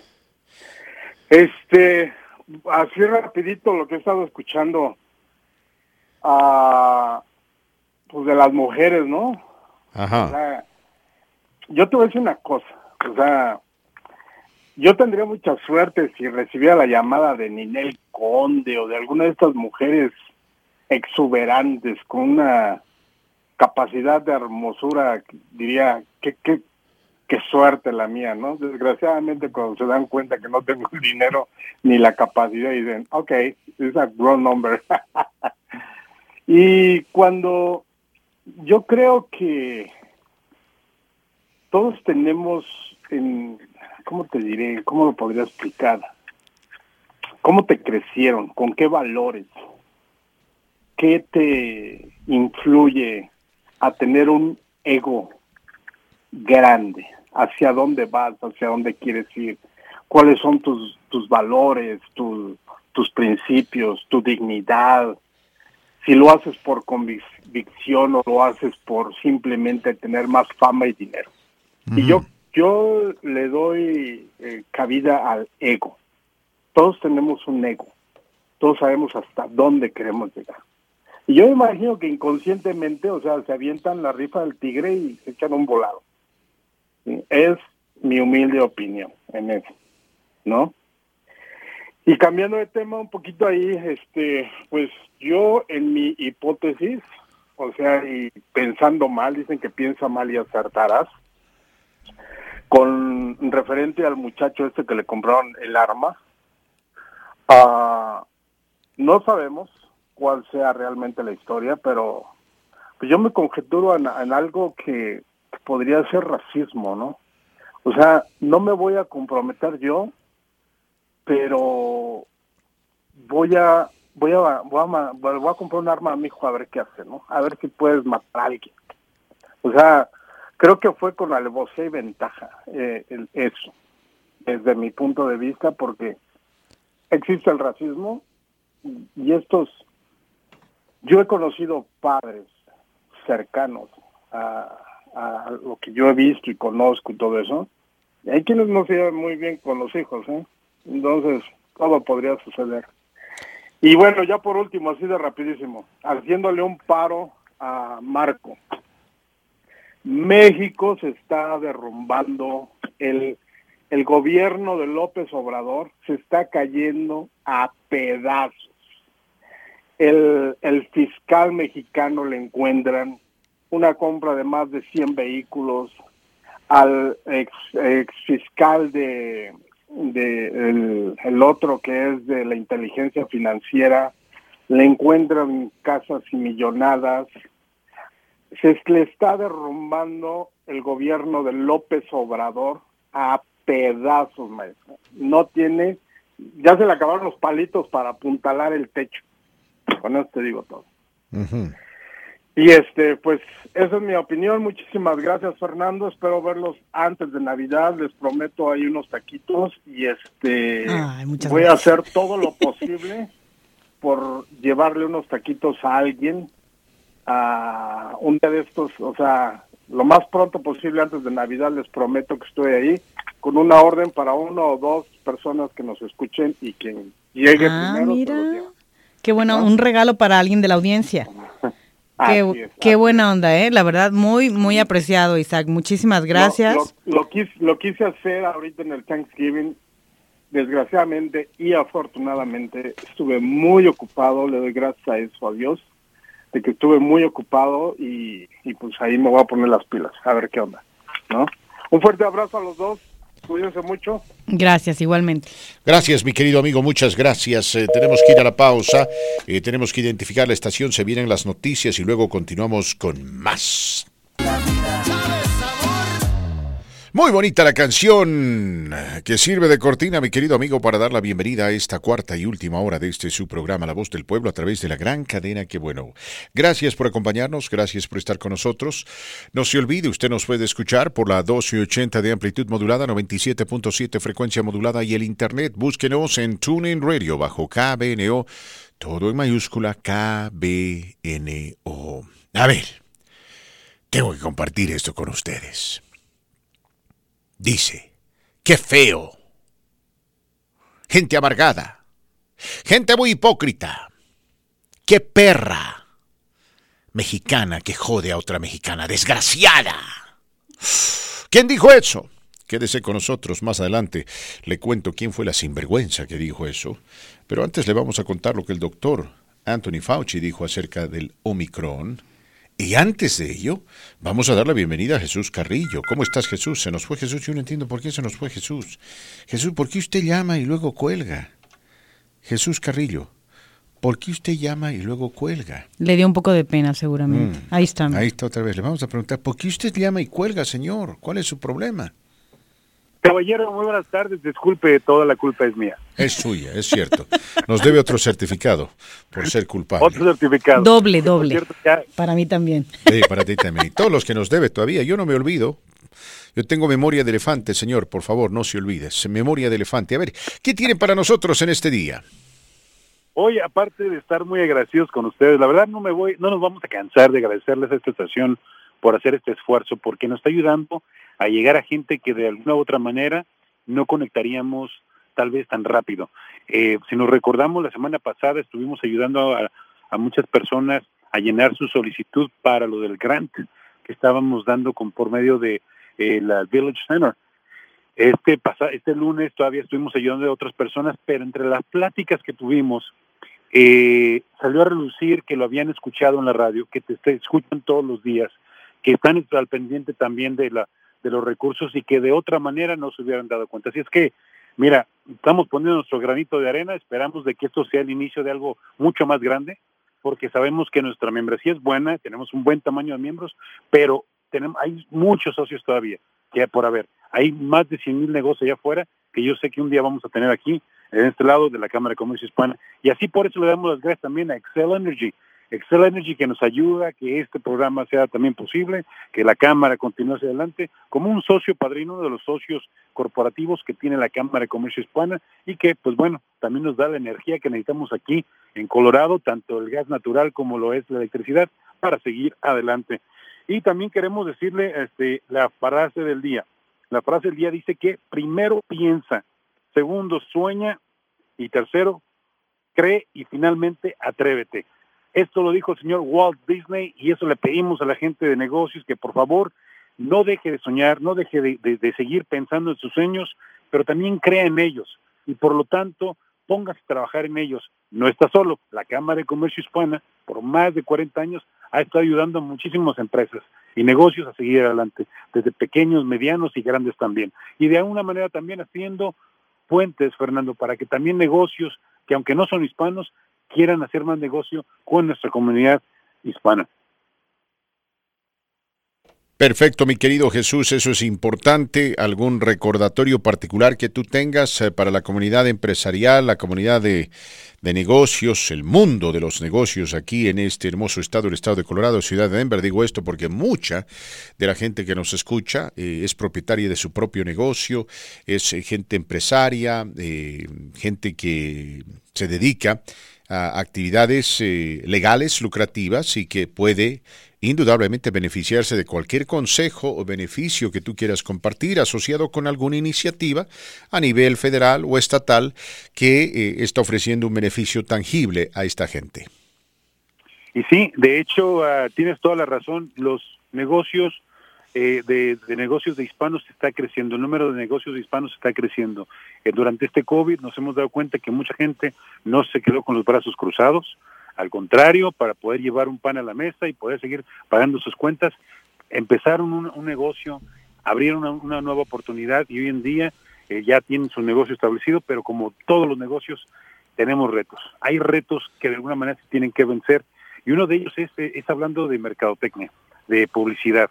Eh, en las pláticas que tuvimos con los varios entrevistados y varias personas que estuvimos ayudando este fin de semana, por cierto le quiero mandar saludos a todos aquellos que vinieron, Felipe de Arandas, Birrería, el señor de Urban, se llama este de Urban uh, Barbershop, bueno, varios que vinieron, ellos tenían la necesidad también de crear una página internet, de crear una página internet y que alguien les pudiera ahora sí que ayudar a hacerlo de una manera adecuada. Recuerde que la Cámara de Comercio le puede ayudar también para esto y no necesariamente directamente. Indirectamente tenemos socios estratégicos en todo el estado de Colorado que le puedan ayudar. Eh, algunos de los negocios que, que, hablé, de, los que comenté ahorita, están en la ciudad de Aurora, otros están en la ciudad de Lakewood. Pues bueno, no importa dónde se encuentre usted, lo vamos a conectar con alguien que esté muy cerca a su negocio o que se le haga fácil a usted llegar a ellos. Por ejemplo, esto de la página web lo está eh, lo estamos haciendo juntos con United Way. United Way tiene un, un, este una iniciativa a la cual ellos le llaman United for Business. United for Business es una iniciativa donde ellos tienen a, a CEOs o ejecutivos retirados que han trabajado en grandes empresas y que ya saben el camino, ya saben el camino de cómo llevar a su empresa al siguiente nivel. También tienen a consejeros que son muchas veces ya estudiados de específicos para lo que ellos entrenan y específico para lo que ellos están enseñando. En el área de páginas web, yo sé que muchos negocios no se levantan todos los días diciendo, bueno, tengo tres mil dólares extras, voy a hacer una página web. No, este, pero ellos nos pueden dar los fondos para que usted lo pueda tener. Recuerde que a veces lo, usted lo van a escuchar en la radio, va a hacer su anuncio y va a necesitar una página web también para que lo vayan y lo encuentren en, la, en la parte, en lo que es el, área digital. Así es que les recomiendo, contáctenos a la cámara y nosotros lo podemos ahora sí que hacer la conexión con ellos. Si usted quiere marcarles directamente, márquenles al 720-501-3920. Una vez más, 720-501-3920. Si se le complica un poquito para conectar con ellos, no se preocupe, llámenos a la Cámara de Comercio Hispana, mándenos un mensaje o visite nuestra página web. La página web es negocioscolorado.com, negocioscolorado.com y nuestro teléfono en la oficina es el 303-620-4490. Lo voy a decir una vez más para que lo note. 303-620-4490, una vez más, 303 620-4490, déjenme un mensaje ahí y pronto le estaremos llamando lo que usted necesite para el negocio, especialmente también aquellos que quieren, me están preguntando cómo hacerse socios de la Cámara Hispana de Comercio, bien sencillo, es una asociación que prácticamente es manejada por sus socios, por el número de socios que tenemos, es un, al servicio de los socios de la Cámara y sí, como decimos aquí, somos member-centric, o sea, primero nuestros socios y después nuestros, nuestros socios de la Cámara. Así es que, por favor, si usted también quiere ser parte de la Cámara, eh, contáctese con nosotros, 303-620-4490. Y el día de ayer, recuerde que platicamos con Dani Martínez y de esto estamos hablando durante varios días porque este programa se va a extender hasta el 2023 eh, o hasta que el dinero alcance. Estamos hablando de 250 millones de dólares en préstamos para pequeñas empresas de 5 a 99 empleados. 5 a 99 empleados. La clave está de que usted debe haber tenido un negocio que estaba establecido, que de alguna manera usted ya se mantenía bien a flote antes de que pasara la pandemia. No es un negocio que abrió nuevo o un negocio que estaba ya de por sí que iba a cerrar, no. Tiene que ser un negocio que pueda demostrar que antes de la pandemia estaba estable y que por la pandemia de alguna manera se está viendo afectado y necesita fondos. Estamos hablando de hasta 500 mil dólares en préstamos eh, a un interés muy, muy bajo. Esto es lo que llaman el Climbers Fund. Y yo sé, muchas veces decimos, no necesito el dinero de los demás, yo lo puedo hacer solo, pero créanmelo, en este sistema en el que vivimos, siempre es bueno también eh, tener acceso a este capital, a, este, estos fondos que le pueden ayudar a hacer crecer su negocio o mantenerse a flote como lo estamos viviendo ahora por estas cuestiones de COVID.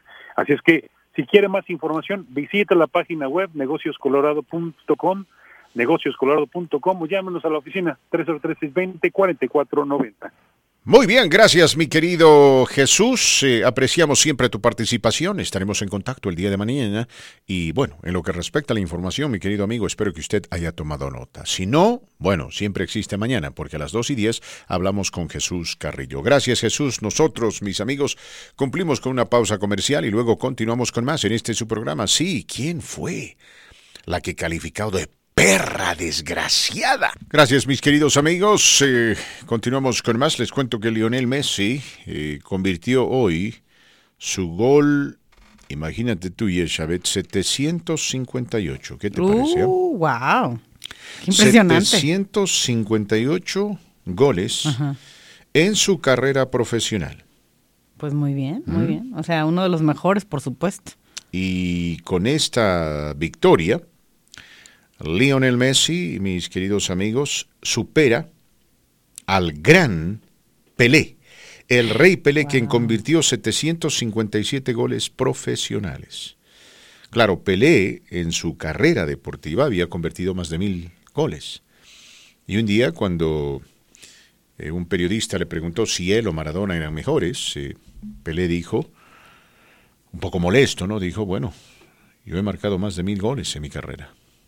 Pregúntenle a Maradona cuántos marcó. Maradona había marcado creo que 600 goles en su carrera y, y cuando le preguntaron de los mil goles que marcó Pelé, dijo, sí, sí, es cierto, dice, pero la mitad de ellos los, los metió en el patio trasero de su casa jugando con sus sobrinos. Ah, qué chistoso. Pero bueno, lo de Lionel Messi no se puede cuestionar porque ahora sí las estadísticas se manejan ah, de forma precisa y bueno, eh, felicidades a Lionel Messi, que está haciendo historia con esto. Indudablemente está haciendo historia, mis queridos amigos. Ahora, claro, nadie, nadie olvida de que tanto Lionel Messi como Cristiano Ronaldo han tenido un éxito rotundo en el deporte. Eh, primeramente y principalmente por el gran talento que tienen, pero también, también, mis queridos amigos, porque, bueno, ellos han tenido equipazos, ¿no? A su alrededor. Eh, tú, tú, tú tuviste la oportunidad de trabajar en televisión allá en Corpus Christi y me contabas que si bien ustedes hacían una labor encomiable, eh, no tenían un gran equipo. ¿No? A veces tú tenías que hacer muchas cosas pues a la tienes vez. que hacer de todo. ¿Verdad? Tenías que ir a entrevistar al gobernador. eh. Desde agarrar la cámara para hacer tú mismo el video, porque pues no, Ajá. había, no había camarógrafos suficientes. Mm, me contaste que este Greg Abbott no era precisamente amigo de la comunidad hispana o de la No, prensa hispana, No, ¿verdad? pero sí quería dar esa imagen. Sí quería Ah. dar esa imagen cuando estaba de candidato. Claro, por supuesto, eh, como buen político, entre comillas, pero lo que deberíamos haber hecho con ese Greg Abbott eh, es, eh, bueno, meterlo aquí en la, en la novela de Anabela Hernández, pero, pero te, te decía eso, Yeshabet, porque eh, cuando tú tienes un gran equipo a tu alrededor, un gran equipo de producción particularmente, pues el producto es mucho mejor, mis amigos. Claro, pues Y- es y, un- y- y dentro del fútbol se tiene que reconocer que tanto Cristiano Ronaldo como, Dio- eh, como Lionel Messi eh, siempre estuvieron rodeados de estrellas. Y así es más fácil, ¿no? Digo Armando Maradona no. Para crédito, hay que recordar que él no estuvo rodeado de estrellas. Pero sin embargo también brilló bastante. Digo, en su Muchísimo. época, por y, y- supuesto. y ese es un mérito mayor, cuando uno brilla, a pesar de que no tiene un gran equipo de producción que lo, que lo eh, rodea, eh, lo, lo- lo- lo, diríamos, eh, ofrece ayuda, eh, permite, eh, lógicamente, mis amigos, presentar un mejor producto, hablando del fútbol particularmente. A ver, ¿qué opinas tú de esto, Yeshabet? Ajá. ¿Qué opinas tú de esto? Dice, dice, a ver, dice esto, una mexicana Ujú. Joder a otra mexicana, qué perra, eres desgraciada. Así habla eh, Niurka de Anabel Hernández. A ver, eh, voy a leer esto porque es interesante eh, entender la forma como esta mujer piensa, mis queridos amigos. Y claro, por ahí estamos en desacuerdo, Elizabeth, pero bueno, no importa. eh. Parte de vivir en una democracia es estar en desacuerdo. Pero dice la nota, dice, ¿no? Mientras Niurka... Mm, ah, aquí en la fotografía podemos ver que le han hecho un gran trabajo en términos del Botox? Botox. Ajá. Es verdad, es ¿no? verdad. Los labios gruesos, Sí, en sí. fin. Los, hay, hay muy buenos cirujanos plásticos en México. En México, decirte, ¿no? claro. Uf, Ah, de lo muy, mejor. Pero muy buenos. Sí, sí. Pero a ver, Niurka dice, mm, la nota dice más bien, mientras Niurka hablaba de sus nuevos proyectos, no pudo evitar hablar sobre la polémica que gira en torno al nuevo libro de la periodista Anabel Hernández. Emma y las otras señoras del narco, así se llama el libro, El libro, donde se vinculan nombres de varias famosas con narcotraficantes. En las últimas dos semanas, Galilea Montijo y Ninel Conde son las celebridades que más se han visto afectadas, aunque también hombres del espectáculo como Charlie López y Sergio Mayer se han visto implicados. A propósito del escándalo, Niurka Marcos mostró su disgusto por todo lo que ha causado la obra de Hernández, mientras hablaba de la importancia de la risa. A ver, dice, la gente es muy amargada, dice Niurka, muy mustia, muy hipócrita, muy criticona, muy cuestionadora. ¿Mm? Ahí voy a parar, porque la primera pregunta que uno se hace al leer esto es la siguiente, ¿no? ¿De qué gente está hablando Niurka? Hmm. Pero repito, dice, la gente es muy amargada, muy mustia, muy hipócrita, muy criticona, muy cuestionadora. Esta mujer que hizo ese libro, qué feo que haga un libro. Es interesante cómo habla, ¿no? Esta actriz. ¿Es actriz? Esta... Pues, me- medio creactriz. Ah, muy bien. Dice, qué feo que haga un libro para joder a las mujeres. Dice, ¿ah? Entonces aquí está hablando en plural de las mujeres. Que yo sepa, Anabel Hernández no está hablando de todas las mujeres, mis amigos. Sino Pero bueno, de unas cuantas exacto. particularmente. Así lo ve Niurka, ¿no? Mm. Eh, en una entrevista para el canal de YouTube ah, de otra mujer, Magali Ortiz. Niurka señaló que sería más aceptable si se tratara de una extranjera. Oh. Pues le indigna que una mexicana sea la autora, dice una mexicana, joder a otra mexicana, qué perra, eres desgraciada. Oh, no, le encanta el escándalo también a New York Marco. O sea, es que ella así se expresa. Sí le gusta hablar. Eh, nunca ha tenido ese problema para hablar en público y expresarse de esa forma, ¿no? Pero, ah, o sea que si hubiera sido una norteamericana o inglesa o polaca, qué sé yo, entonces no hubiera habido problema. Eso parece ser, ¿no? Lo que ella dice, porque también dice, porque las personas tienen sus límites, dice, porque las personas tienen miedo de que las sociedades y la diversidad de opiniones las atrapen, las critiquen, las lastimen, les cierre las puertas y las jodan. Eso dice, ¿no? Pero más arriba, recuerda mi querido amigo, leí lo primero que dijo, que dijo que la gente es muy amargada, muy mustia, muy hipócrita, muy criticona, muy cuestionadora. Después dice que esa misma gente provoca miedo en actrices. Mm. ¿Por qué? Porque dice, tienen miedo, miedo de las diversas opiniones. ¿Ah? La actriz cree que afectar las carreras de los famosos involucrados era el objetivo de Anabel Hernández con su libro Emma y las otras señoras del narco, fue de joder y de lucrar jodiendo. Evidentemente hay personas que temen que se le vaya a chingar su trabajo, su vida, su carrera, su imagen. Es normal que nieguen su participación con el narco.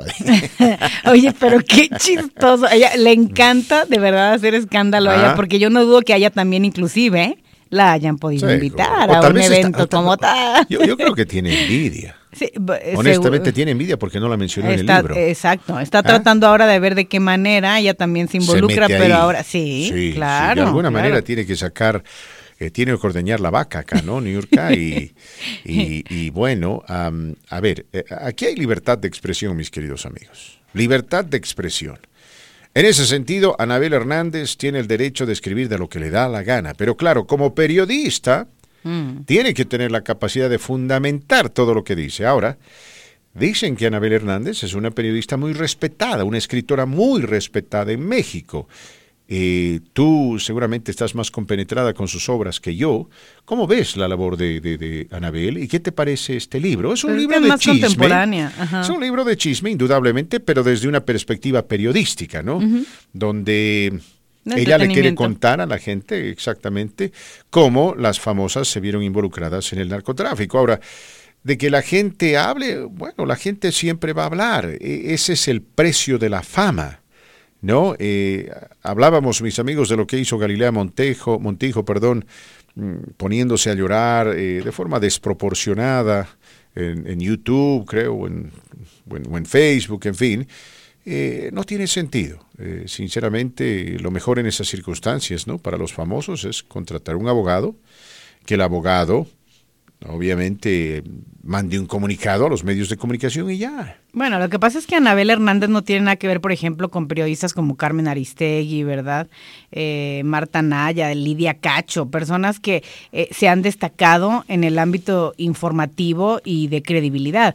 Eh, Anabel Hernández es más periodista de lo que tiene que ver con el mundo del espectáculo, que también tiene, obviamente, su mérito y están haciendo un trabajo de investigación periodística.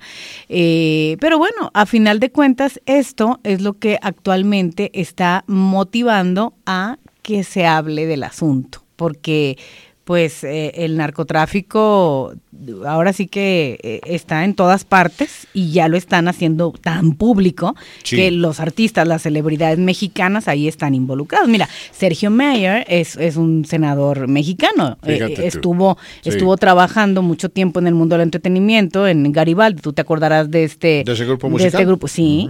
Y, y, después entró a la política y ahorita ya está también involucrado en este tipo de, escándalos. Claro, tengo entendido, corrígeme si estoy equivocado, que en México eh, los políticos, en este caso senadores, diputados, no, van a elecciones directas o, son arrastrados por su partido. generalmente la idea es hacerlo democrático, pero ya sabemos que siempre está el dedocrático, ¿no? Ah, del, ah, el que está en el poder es el que los va colocando, Ajá, les va eh, dando los puestos. Yo, yo, yo me pregunto lo siguiente y digo, eh, lógicamente, eh, eh, y vuelvo a repetir, ¿no? Y de eso habíamos hablado ayer y en cierto momento del programa, mis amigos, que la mejor manera de manejar esto es, ya sea se, se, le pide al abogado que mande un comunicado o simplemente se dice, no hay comentario. Hmm. ¿No quiere comentar? No, no, no quiero comentar al respecto, no voy a comentar al respecto. ¿Tiene alguna otra pregunta? Gracias, buenas tardes hay gente, ¿no? Como Niurka que quiere continuamente estar sobre la palestra. Eh, esto también sucede aquí en los Estados Unidos, ¿no? Los famosos buscando la manera de impresionar. Eh, hay un viejo dicho en inglés. Y de robarse la fama de otro. Sí, sí, asociado con, esto en, prensa, eh, perdón, en, inglés aquí dicen, a ver, no press, ¿cómo dicen? bad press, there is, there is, dicen, there is um, no bad press. Eso dicen, there is no bad press. ¿Qué quiere decir eso? Que mientras exacto, mientras estés ahí en la noticia dando vueltas, ya sea bueno o malo, dicen, no importa, con tal de mm. que estés metido ahí en el periodismo, estés haciendo noticia. Entonces, eh, parece que la New York es bastante, bastante... Es de ese estilo, le encanta, Bastante capaz para cumplir con estos propósitos. Yo creo que eso sí le sale bien, porque en realidad le encanta hacer escándalos. ¿No era esta la, novia del, del, de Luis Miguel? Que sí he visto la... No, esta mujer, ¿no era? ¿La última? No, no, no, no, no, no, Niurka no, no, mm. no, no. Ella estuvo más bien como eh, protagonista de escándalos que tenían que ver con productores de televisión. Mm, ¿Te acordás de este mm. hombre? ¿Cómo se me va ahorita el nombre? Eh, espíritu? ¿O no? que también estuvo involucrado en cosas así de, de, de, mal agüero, como diría. Sí, y yo por eso he dicho, ¿no? Y, lo vuelvo a repetir, en lo que respecta a, estos actores, actrices, cantantes y demás, yo en lo personal nunca los he idolatrado. Eh, sí, me inclino más a los deportes, pero tampoco idolatro a los, a, los eh, deportistas. He tenido la oportunidad de viajar con los Broncos de Denver mucho tiempo y los he visto en carne y hueso y son eso, carne y hueso, mis queridos amigos. Gigantes, por cierto, grandototes. Grandotes, pero como todos los seres humanos tienen sus buenos momentos, sus malos momentos, algunos son educados, otros no, algunos son gentiles, otros no. Esa es la realidad, ¿no? Y hay que también ser consciente de la tremenda presión bajo la cual están. ¿No? Y darles un respiro, que vivan su vida, que sean felices. Eh, yo te juro, si yo hubiese sido actor, eh, probablemente hubiese emulado a Robert De Niro o al Pacino, ¿no? Gente que es muy privada. Te juro, su vida privada es privada. Mm. Y así tiene que ser. No, pero esa parte no les gusta eh, mucho. Más bien quieren hacerlo muy público. Ya, yo no, yo no haría público absolutamente nada de mi vida. Sí, Juan Osorio es el que, el productor que te, que te decía. Pero ella siempre estuvo muy públicamente con sus este, maridos también de la farándula. ¿Cuánto estuvo? Pues mira, uno, dos, tres, cuatro, cinco. cinco. Joder, qué, perra desgraciada. pero, pero bueno, yo, yo digo esto, eh, esto de la, oh, del narcotráfico eh, es algo que le fascina a esta periodista, Anabel Hernández. Sí, exacto. Ella ya escribió un libro, creo que se llama Los Señores del Narco, algo así, ¿no? Entonces, eh, es un área de investigación, evidentemente, nos decía nuestro amigo el Taki, ah, eh, me, asombra que hasta ahora no hayan tomado medidas contra ella. Bueno, no dudo que, ya haya tenido amenazas ¿eh? de parte del narco, como, como Lidia Cacho, por ejemplo. Yo, yo, creo que ella, en cierta medida, pide permiso, ¿no? Porque se puede pedir permiso y estos te permiten publicar aquello que quieren que tú publiques.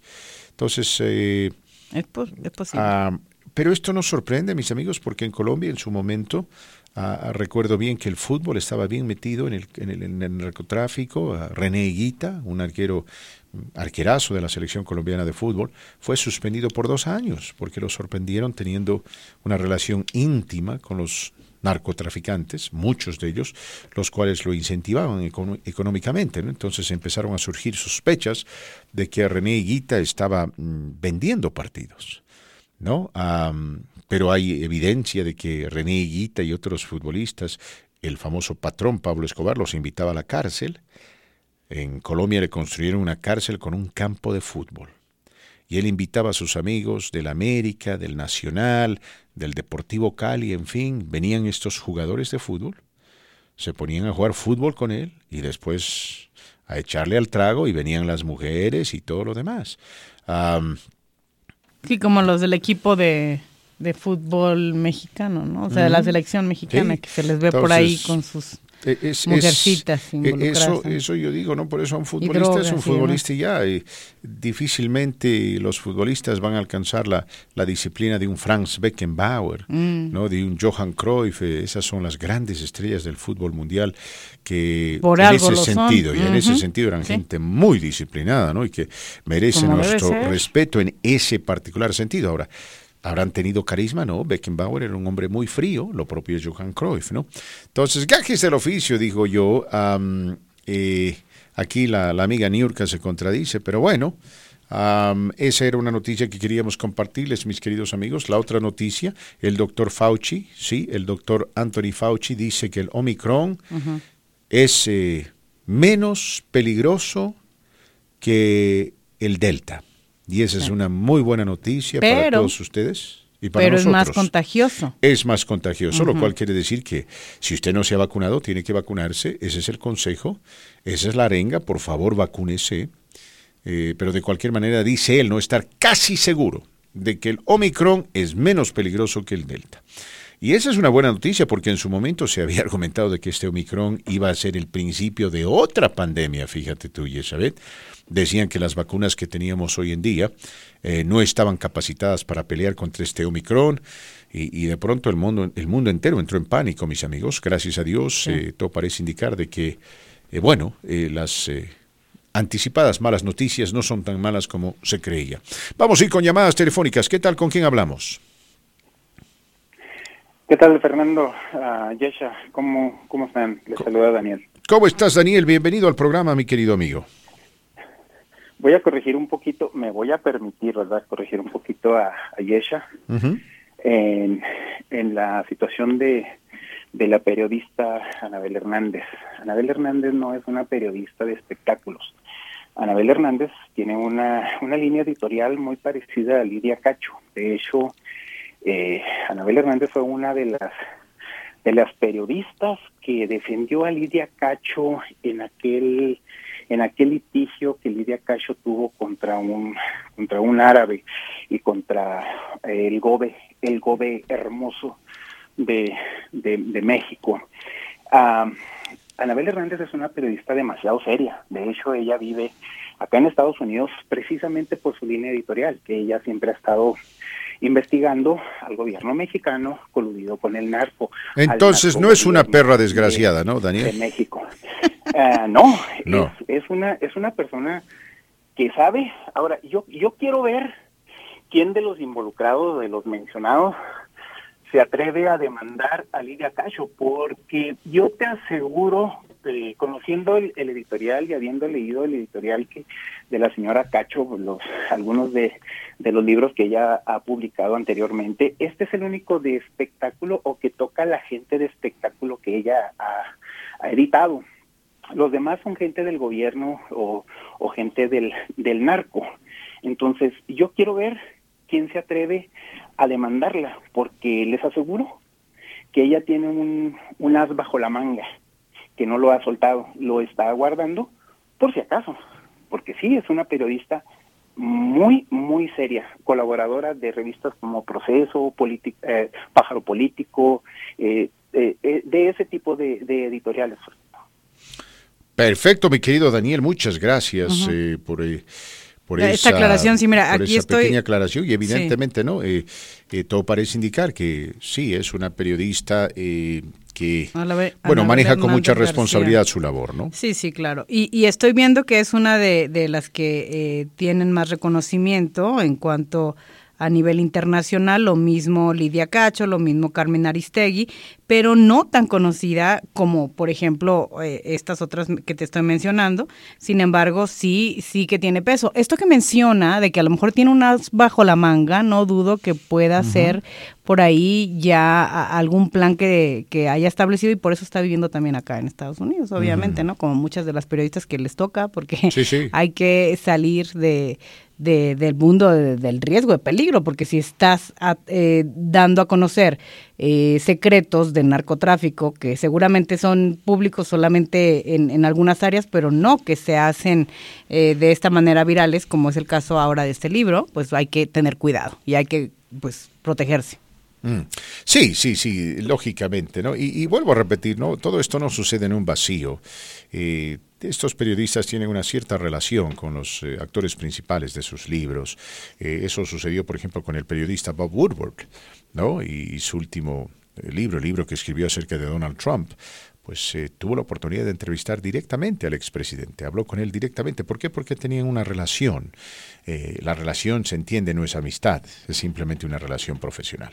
Tenemos que ir a la pausa, mis amigos, y en la recta final le cuento una noticia interesante. Quédese con nosotros, no se vaya, por favor. Gracias por acompañarnos. Este programa viene nuestra buena amiga Claudia Reyes, quien siempre se viene con una sonrisa de oreja a oreja, eh, para cumplir con el propósito que tiene, ¿no? Eh, entretenerlo e informarlo por las próximas cuatro horas. Eh, te cuento que la revista Time, que acostumbra a escoger al hombre del año, Man of the Year o Person of the Year, en principio se conocía como Men of the Year. Así se llamaba esa publicación. ¿no? Era una publicación que a final de año se enfocaba en un personaje. Men of the Year, hombre del año. Después algunas mujeres se quejaron y dijeron, ¿cómo que hombre? ¿Y qué tal si una mujer en algún dado momento no se convierte en la persona más importante del año? Y la revista Time cambió ese rótulo, ese título de Men of the Year por Person of the Year, la persona del año o el personaje del año, si usted quiere. Y el mensaje de la revista Time en ese sentido fue bastante claro. El que una persona, hombre o mujer, ¿no? Los dos géneros, hombre o mujer, mujer u hombre, sea persona del año, no implica, no significa que ese personaje, que esa persona sea buena. Es decir, uno puede ser el personaje del año por motivos que tienen poco o nada que ver con algo bueno. Donald Trump fue personaje del año. Años atrás, me parece el expresidente soviético Yuri Androtrop también fue personaje del año. Yo sé que Ronald Reagan fue personaje del año, Mikhail Gorbachev lo propio. Y este año, este año la revista Time considera o consideró al presidente brasilero Jair Bolsonaro como personaje del año. Y no precisamente, mis amigos, porque Jair Bolsonaro sea un gran presidente, esté haciendo una gran labor en Brasil, no, por todo lo contrario. Porque inclusive la Corte Suprema tiene un caso pendiente en contra de él, porque manejó el COVID de manera desastrosa, porque llegó al poder eh, en medio de una elección Ah, bastante interesante donde sacó un margen bastante amplio de los votos, pero ahora más brasileros eh, lo rechazan. Es decir, eh, que si las elecciones fuesen a cumplirse ahora, de seguro perdería, aunque él ha presentado oficialmente su candidatura a la reelección. ¿Y sabes qué dijo Yeshabet? Emulando un poco a Donald Trump, ¿no? Porque Donald Trump, recordarán ustedes, mis amigos, empezó a promover la gran mentira del fraude en abril de 2020. En el mes de abril empezó ya a abrir el paraguas con esto del fraude. Una gran mentira, una mentira cobarde que sigue, sigue circulando hoy por hoy en la sociedad. Pero bueno, Jair Bolsonaro, emulando a Donald Trump, dijo, yo me voy del poder, dijo, ya sea porque me van a llevar a la cárcel o porque me van a sacar por la fuerza. Pero de otra manera no voy a perder esta próxima elección, no voy a dejar la presidencia, no voy a dar mi brazo a torcer, no saldré del palacio del presidente en Brasil. Y esto ha asustado a mucha gente que cree que tal vez Bolsonaro quiere hacer lo mismo que hizo Trump el 6 de enero. es interesante, sin embargo, ver cómo hay gente que llega al poder con tanta popularidad como Bolsonaro, quien fue fruto directo de la pésima labor de la extrema izquierda. Mm. Eso es lo que pasa cuando los extremos empiezan a imponer su voluntad, eventualmente el otro extremo termina ganando. Y aquí, aquí allá en Brasil, eh, la extrema izquierda se pasó de la línea, se pasó de abusiva, se pasó de permisiva, eh, a tal punto que la gente empezó a sentir un repudio ¿no? por la extrema izquierda. Por ejemplo, eh, de pronto muchas madres empezaron a marchar en las calles eh, y empezaron a reclamar, a pedir de que Brasil haga algo con la industria del sexo. Porque decían, de lo único que la gente se ocupa cuando viene a Brasil es de mirar nalgas y visitar prostíbulos. Y la verdad, dice, nosotros tenemos mucho más, tenemos una cultura muy rica, tenemos ciudades hermosas, tenemos tradiciones, nos gustaría que la gente se enfoque en eso también. Y entonces llegó al poder Bolsonaro y dijo, voy a poner orden. Se acabó esta, mm, este libertinaje aquí en Brasil. Vamos a poner orden, le vamos a dar identidad a este país, porque el brasilero es mucho más. No, y en un principio a la gente le gustó eso. Pero cuando llegó el momento de hacer realidad estas promesas, empezó a irse al extremo, empezó a portarse como Donald Trump, un populista mentiroso, que bueno, ahora está a puertas eh, de ser despedido por el pueblo brasilero. Pero interesante que un hombre tan controvertido y tan extraño eh, se haya convertido en hombre del año o personaje del año. ¿Tú tienes algún otro candidato? Para ser hombre del año, O personaje, personaje del, del año. No, pues está Yo hubiese difícil. tenido este. otro candidato. A ver, ¿quién sería? El COVID. Ah, mira. El Eh, COVID. eh, exacto, exacto. Ha sido todo un, un show. ¿Verdad? Todo- Ah, es una pesadilla. Exacto, Mm. muy, muy, muy, muy feo. Y en todo el mundo. ¿no? En fin. Mis queridos amigos, un abrazo cariñoso a la distancia. Por favor, quédense en sintonía de esta su estación. Estaremos de regreso mañana a las 11 después del terrible. Y Eshabet, muchas gracias por haberme acompañado estas cuatro horas.